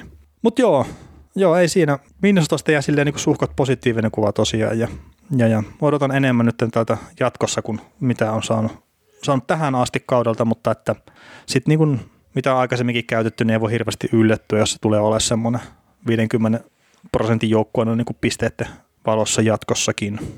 Kyllä. Mutta tota, seuraava podcasti, niin nythän meillä oli tarkoitus tehdä tähän niin kuin heti, heti tälle tai niin kuin nyt heti aloittaa tämä, niin kuin, että tehdään sitten viikon toinen podcasti, eli saadaan otettu toinen, toinen viikon joukkue. Ottava Senators. Joo, niin... Tämän viikon ilmeisesti torstaina tai perjantaina. Joo, no siis tälle viikolle saadaan se, saadaan se ulos vielä tosiaan. Ottava Senators ja sitten vähän jotain muutakin täytettä siihen keksitään, että ei sitten ihan pelkkää Ottava Senatorsia, mutta nyt kun maanantaina tai tiistaina, milloin kuunteletkaan tätä podcastia, niin sitten tulee jo seuraava podcasti heti kuitenkin tässä viikon loppupuolelle ulos. Joo, ja pistäkää palautetta. Joo, palautetta kaukosella at gmail.com, sinne voi pistää sähköpostia tai at velikaukonen löytyy Twitteristä ja sitten on Facebookissa on, tota, on sivut tälle Kaukoselada podcastille ja tilatkaa podcastia ja niistä palveluista, mistä ikinä näitä tykkäättekään tilata. Että, että kivasti on tullut, etenkin tuossa Spotifyn puolelta pystyy helposti seuraamaan näitä tilaajamääriä ja kuunteluita, niin kivasti on tullut kyllä uusia kuuntelijoita koko ajan ja sen takia me tätä tehdään, että näitä joku kuuntelee, niin kiitos kaikille siitä. Ja isot kiitokset koko tästä, tästä viikosta ja tästä podcastista, että palataan ääneen sitten tosiaan ottava Senatorsia jonkun ekstra aiheen kerran sitten tuossa myöhemmin tällä viikolla.